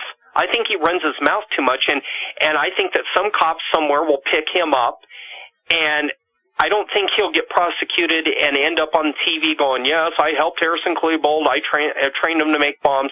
I don't think anything like that'll happen. I think he'll get picked up and then he'll disappear into the system. He may go to jail, he may not, but I think eventually he will disappear, but I think his name will eventually come up. Okay. Uh, but I think I don't think it'll be any big expose on TV. I don't I don't think his lawyer will be on TV saying, "Well, we're going to cut a deal" or anything like that. No, no, I don't think it'll be anything big like that. I think if he does get picked up, I think they'll either make him disappear, um, or they'll charge him with another crime somewhere else to keep the public away from his connection to Columbine. Yeah, Yeah. but I think he's going to get picked up because he runs his mouth too much. And the government can't have that. They're going to have to get him off the street sooner or later, or he's going to blow it for them. Right. Right. Exactly. They they want to make sure that no one finds out about all this, Yeah. which is why they've kept you away from us for the last three years, Bill. Yep. yep. Now, what is going on with the website? Because that was sort of what started a lot of the inquiries about you from the listeners. Because uh, it, it it still remains in a state of flux. There's still some stuff on there. There's other stuff where it's um, like gibberish writing that hasn't stuff hasn't been filled Oh. in. Yeah, It- let me. it's a mess. uh, So what's yeah, going let on? me detail that pretty quickly. If you read writing that it's hard to read, that's what they call Greeking text. Right. Right. Right. Uh, my website is is pure CSS, and the columns of text will collapse if there's no text in there. So I put the Greek text in there so I can measure how the photos are going to fit in next to it. So if you see a web page with what you would call gibberish, that's Greek text. yeah, I knew there was and a term just- for it. I just Yeah, it's just it. it's just it, it's called Greeking the text in graphic design parlance yeah. and you do it as filler text. Um, the problem with the website, like I described before, when I was on HostGator, it was a mess. I, I don't blame them specifically. I think somebody was hacking into their server and they couldn't find it. I, I don't think HostGator was involved in any conspiracy against me. They're actually nice people and uh, they do advertise on a lot of sites and everything, and they give really good deals. But whatever was going on, they were not able to find it, and I just had to get the site off of there Yeah. Once I got the site off there, it took me a while. Uh, the problem, like I said, is I've had the personal issues. It, it did make me a little bit paranoid. I kind of, I kind of kept my distance from the web. Uh, just because of the weird emails I got when I could get emails, uh, the only emails that seemed to get through were the nut jobs. I couldn't get emails from you, couldn't get them from Visigoth, I couldn't get them from a lot of people. And couldn't get phone calls and then had my grandmother die. Um, I was diagnosed with diabetes type 2. I couldn't figure out why I was getting so sick, why I I'm was so sorry. tired. You know, that was making me paranoid. I thought the government poisoned me. I really did there for a while. Yeah. I thought, I don't like this. I'm too sick and I've never been sick before. I can go days without eating. As an actor, I was, you know, trained to do that when you're on a set in a remote location. So I thought, what in the world is going on? And I got hit with so many things all at once and people not being able to get through to me. I thought, I, I knew right away when I wasn't hearing from people and I started calling people and I couldn't get through to them. They couldn't get through to me. I thought, let's let it rest for a while. Let the government get obsessed with somebody else because there were things that I never told people over the phone by email that I know about Columbine that I didn't want the government to intercept the information and then come up, come up with a cover story. I, I needed, you know, to be able to get it together and then put it out there. And when the Columbine site goes up, it's got to go up all at once. If I do it piecemeal fashion like I was doing it, people will never understand it. They'll say, well, you got the stuff on mind control, but what about, you know, the timeline? How does that fit with mind control? Yeah. Um, what about this guy that you claim was involved, this firefighter? How does he fit with it? It, it all has to be done like that at once. And the thing is, is if I hit it at once and I include the government documents and I've got tons of news footage, I got over 200 hours Oh wow. of these people talking, the parents, the cops, everyone. If I get it all done at once, which like I said on Facebook, it's definitely going to be up there in the next few weeks because now, you know, I'm 46 years old. I'm not going to be afraid of this government anymore. I'm sick of it. You know, I'm sick of some undercover cop showing up with two day old BO telling me, you know, oh, you better be careful. I just don't care anymore, you know? Yeah. I'm like, bring it on, cops, bring it on. Because when you're done with me, then the New World Order is going to bring in the NATO troops and take your ass out, and it's a dog eat dog world. Exactly. Yeah. You know, so these cops have got to understand, you know, go ahead and take me out. You're going to be gone five minutes later, you know, Yeah. because yeah. these dirty cops, they know, they know a lot of things they're not supposed to know. And somebody's going to come take them out. I mean, there's cops that have disappeared from Jefferson County, including the cop that arrested Harris and Klebold. Guy just up and disappeared. Weird. Yeah. Now you, I'm looking at your Facebook page here. Now, have you have you tried to contact? Someone asks you this, and I'm not sure if uh, if you mentioned it or anything, uh, if you respond to them or not. But have you tried to contact some of these other people that were that you think might have been involved, other, other suspects, if you will? Yes, I have. I talked to a number of them. And what do they say?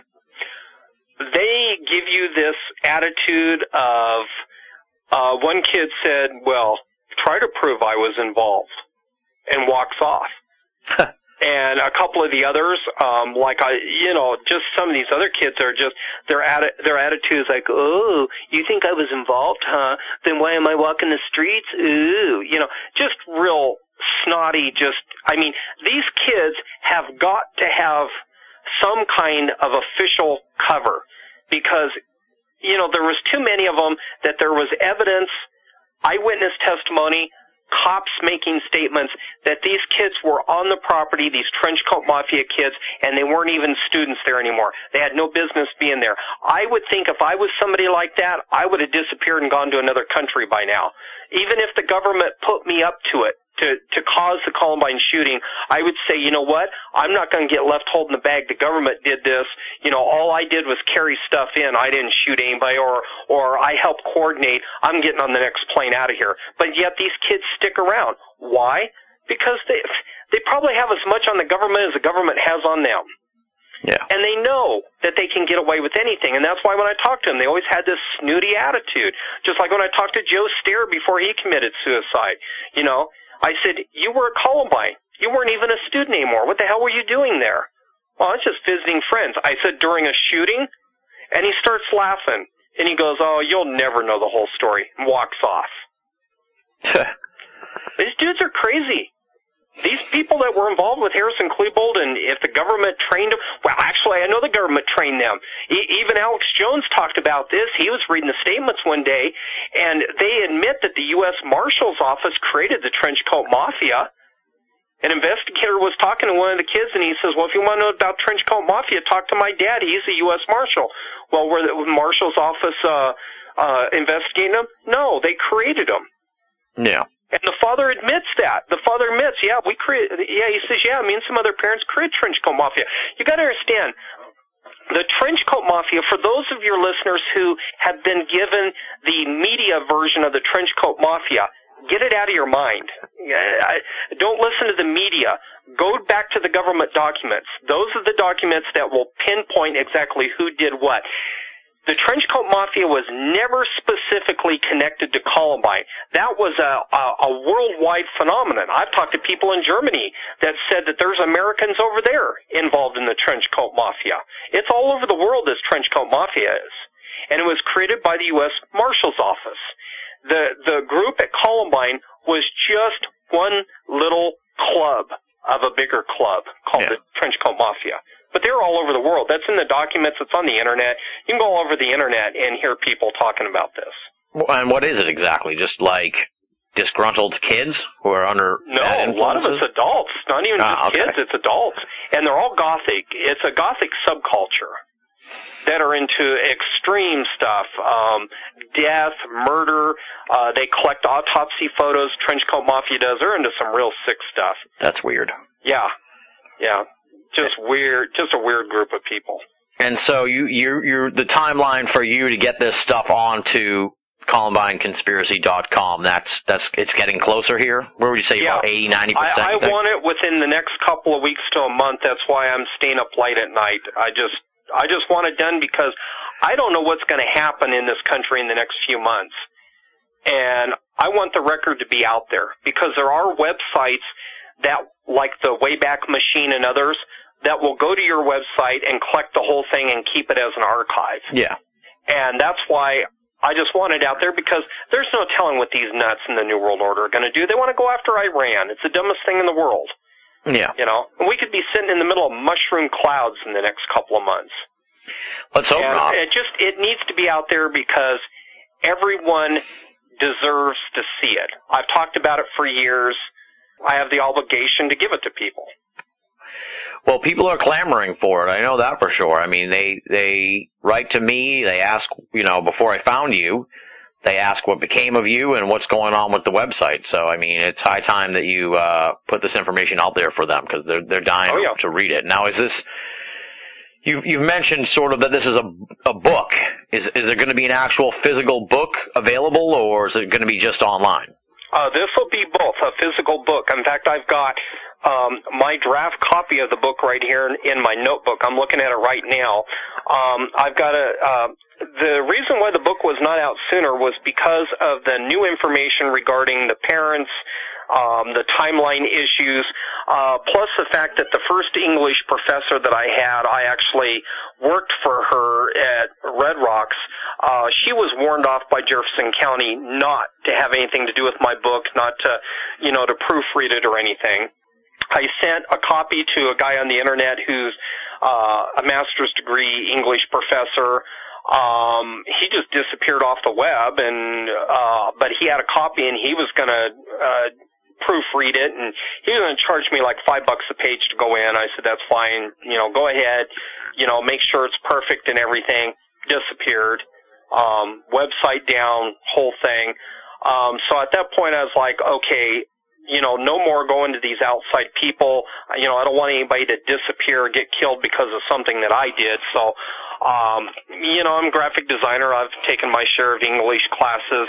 Um, I can proofread it. I can do the grammar thing. That's my thing right now that I'm doing is I'm going page by page. I'm examining grammar. I'm looking at it from a logical standpoint. When I make an argument, does it stand up, you know, under uh, the standards for writing that we use today for nonfiction. You know, does my argument stand up? Do I supply the documentation? Does it directly correlate to my argument? And I'm going through that. The the print version of the book should be ready here. I'm hoping by August. The actual information, the overview of Columbine that includes government documents, my statements of what I think happened, the news footage, which by the way, I bought that and I can legally use it. That's why I probably will not get hit like a lot of other websites do. You know, take that down, it's copyrighted. I bought the news footage from CNN. I paid for it. I've got a letter that states that I can use it on my web and in one documentary film, so I'm safe there. Nice. And so that's what you will see on the website. You will see the news footage where a kid says, "Oh yeah, yeah, I saw four guys in black face masks," you know, or um, you know, I don't remember Harris and Klebold, you know, wanting to uh, kill people, but you know, these other guys did, you know. Yeah.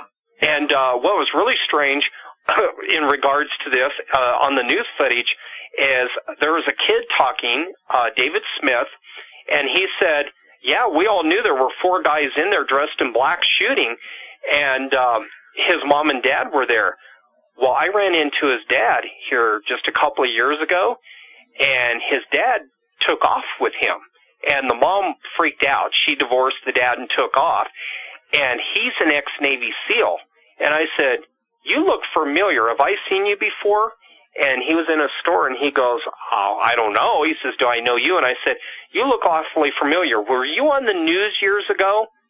And he looked down at the floor. He says, Yeah, Columbine. I said, Oh, you're the you're you're the parent of David Smith. You're the dad. And he goes, Yeah. And I said, What did you think about your son's comments? Because I said when they went to interview him in his written statement, he had disappeared. I said, did you guys get hassle over what he said? And he said, let's go talk outside. So we went outside the store and we stood by his truck. And I won't say what kind of business he runs or anything like that, but his, his name is Eric. Uh, he's an ex-Navy SEAL and he said, listen, he said, this got real hot for us after my son talked. And he says, I don't like the way things went down. He says, he says, you and I both know Harris and Klebold didn't do that by themselves. They weren't capable of it. He says, I was a SEAL, I was in Desert Storm, I know what you can do with a gun and what you can't. He says these two idiots carrying four guns and duffel bags full of propane tanks rush the school and do that damage. He says, uh-uh, no, can't be done. And I said, well, what do you think really happened? And he looks around, he said, listen, he said, I was a SEAL, I did some things that you don't talk about publicly. He says, they're in classified records at the Pentagon. But he said, I did stuff like this. And he kind of had tears in his eyes. And he said, I did stuff like this overseas. He says, now I never killed a civilian and I never killed a child, but we did go into places that were public. And we did take out people, and then later on, the government of that country and the Pentagon said, oh, it was just some terrorist or it was just some bad guy. So he says, I can tell you this kind of stuff goes on because he says, I've done it. But he says, this was not what people think. He says that it just, and he says, I got to keep my son out of it. And he says, please, he says, whatever you do, he says, don't try to find my son. He says, my wife is gone. She divorced me after Columbine. It's, it's over. He says, I told you this, he says, because I, I, I, I needed to get it off my chest. He says, I needed to tell you. And uh, we've had some dealings since then, but uh, I mean, his son's in an undisclosed location. That's pretty much what he said. But he said, I just, he says, I can never allow you to talk to him. He says there's a lot of parents are that way. He says the kids have been told by the parents not to talk.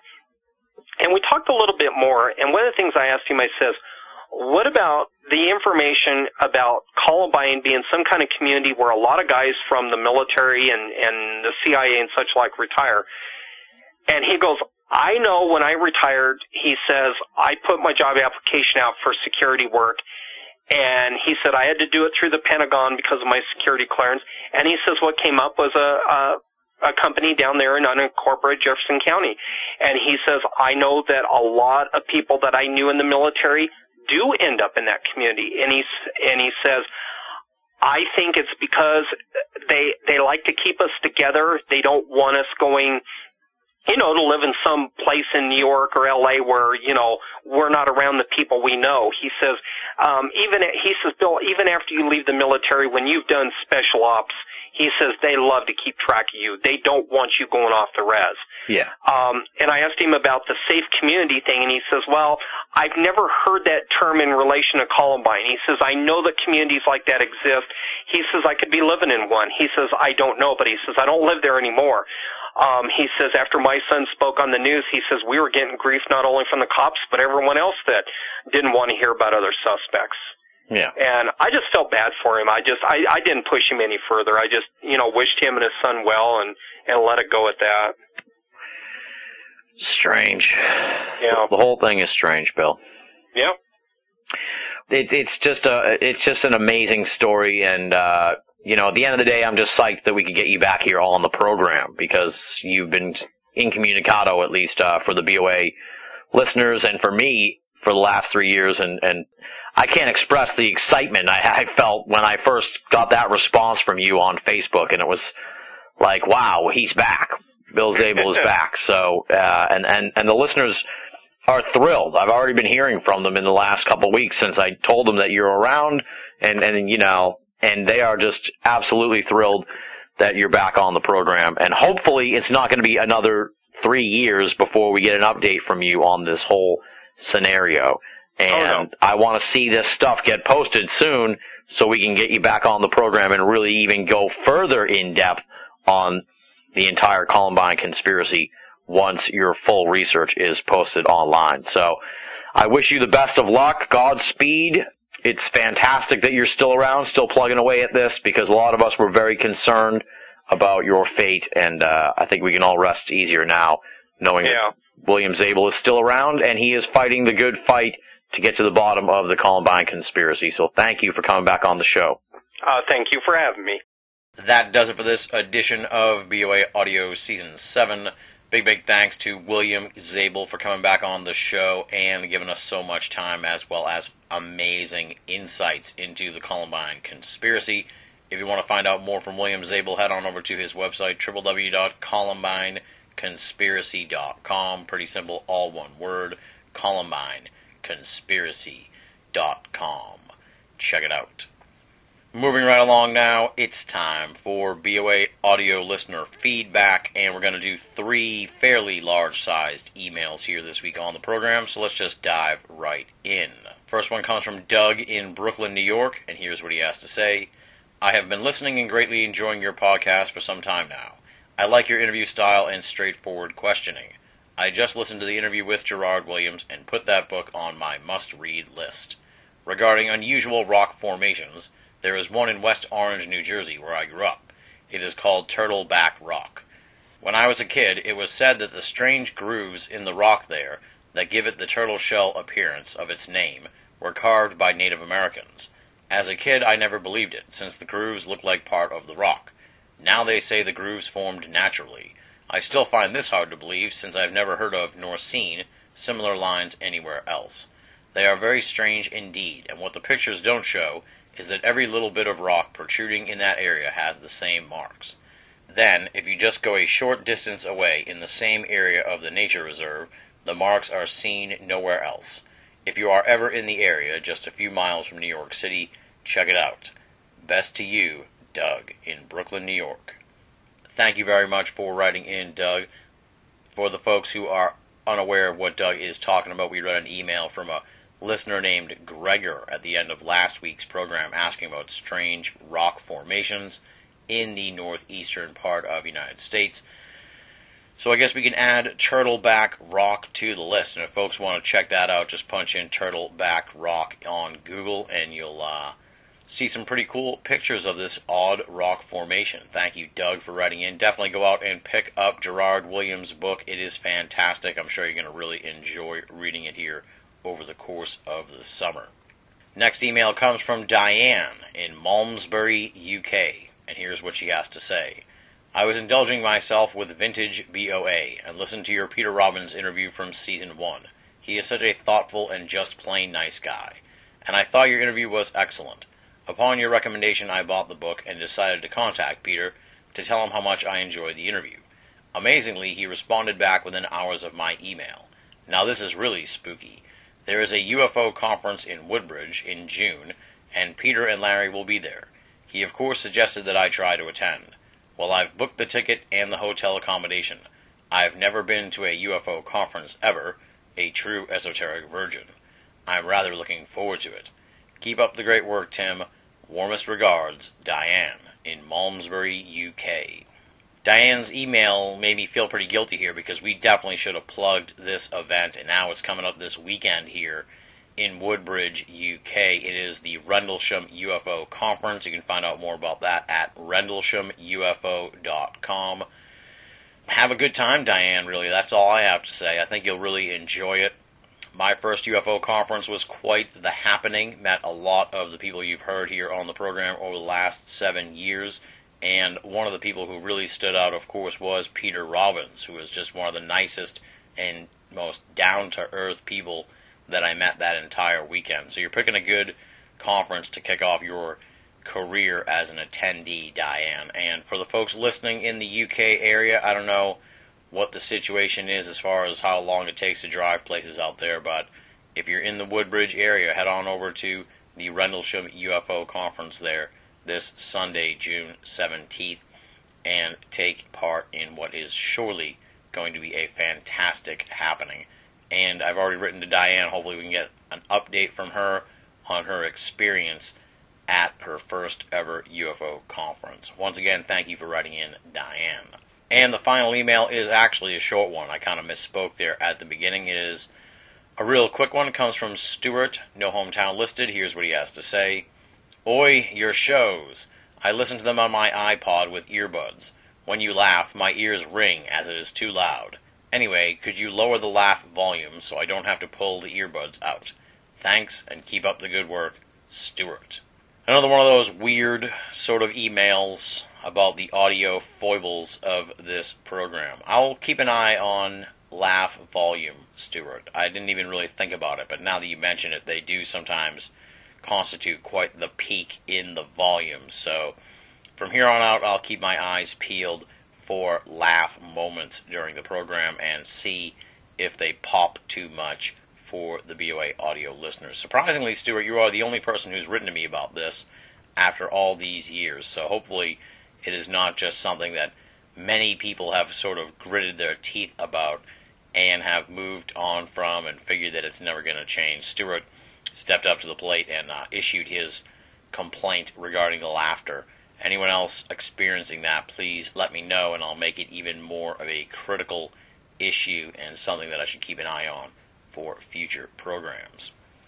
That pretty much wraps up BOA audio listener feedback here for this installment of the program. I should mention that I am once again way behind on my email inbox. There are tons of people that I still have not responded to. If you're out there and you wrote to me so far here in 2012 and you haven't gotten a response, I will definitely get back to you. I was digging through my inbox today and was just shamed to see that there are a lot of folks out there that I did not get back to, dating all the way back to like December of 2011. So I owe a lot of people email responses, and I'm going to do my best to sit down and lock down on that sometime in the next couple of weeks and really clean out the inbox and get responses out to all the great folks out there who have reached out to me. With that said, if you would like to reach out to me for a future installment of BOA audio listener feedback or just have some correspondence you'd like to share regarding the program, there are a number of ways to do so. You can write to boaaudio at hotmail.com or head on over to binnallofamerica.com, B I N N A L L of America.com, and click the contact button. And of course, the final method of the big trifecta is to join up at the official BOA forum, the US of E.com, T H E U S O F E.com. And if you can't put together all those ridiculous letters, just head on over to Binnall of America and click the forum button. We like to call the US of E BOA's paranormal playground. Lots of discussion on the world of esoterica as well as pop culture, and a great group of folks there as well, having lots of fun conversations. Head on over to the US of E and join up. It would be great to have you as part of our virtual community. And of course, I would be remiss if I did not mention my presence on the various social network sites.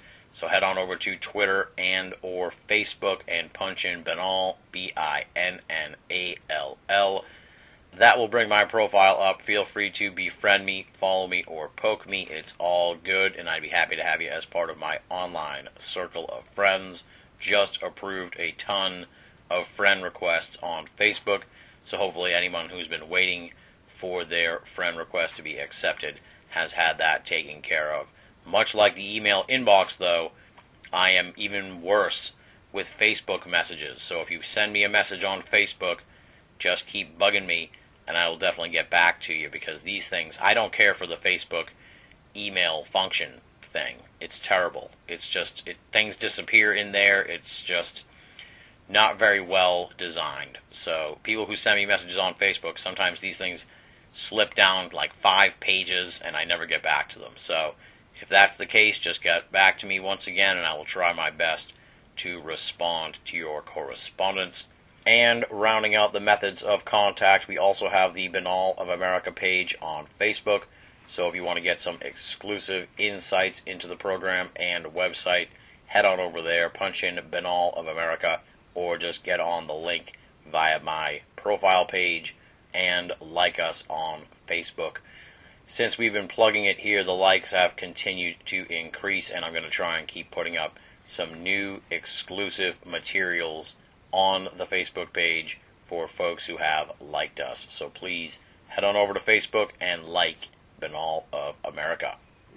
Up next, please allow me to thank the esteemed and infamous BOA staff Leslie, Chiron, Regan Lee, Joe V, Tina Senna, Richard Thomas, Marla Pena, Bruce Pretty, Tony Morrill, and our webmaster Jeremy Boston.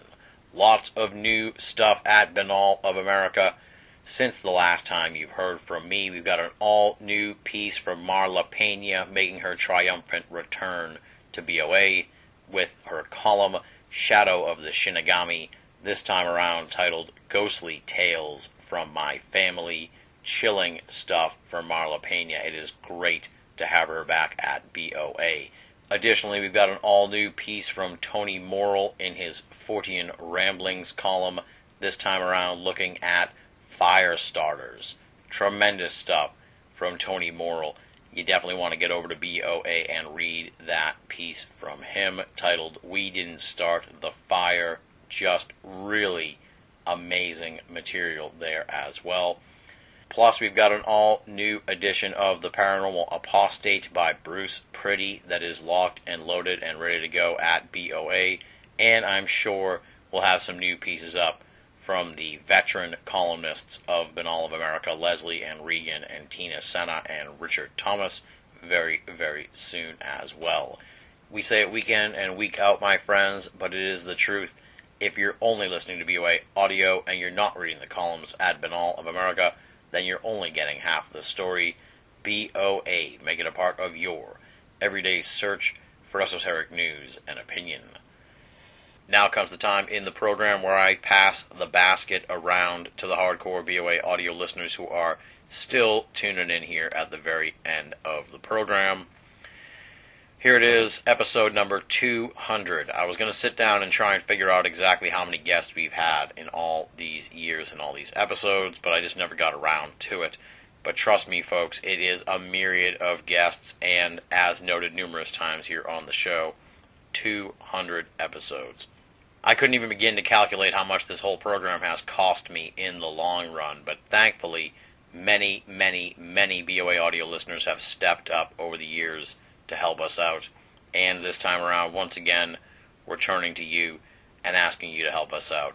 How do you do that? That's simple. You head on over to binnallofamerica.com and click the PayPal button.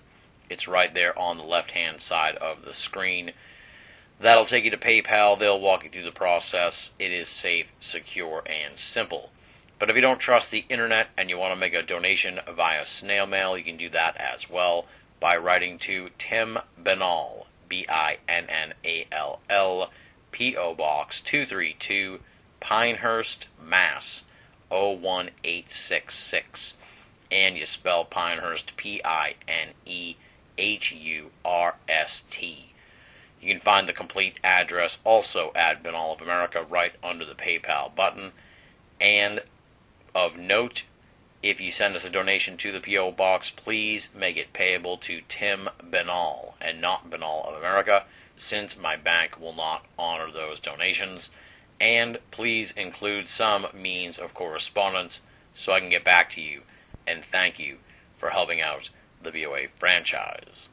As always, no donation is too small, and all donations go towards Binnall of America and BOA Audio to help keep the entire operation up and running, freely available, and commercial free for all of our great readers and listeners the world over.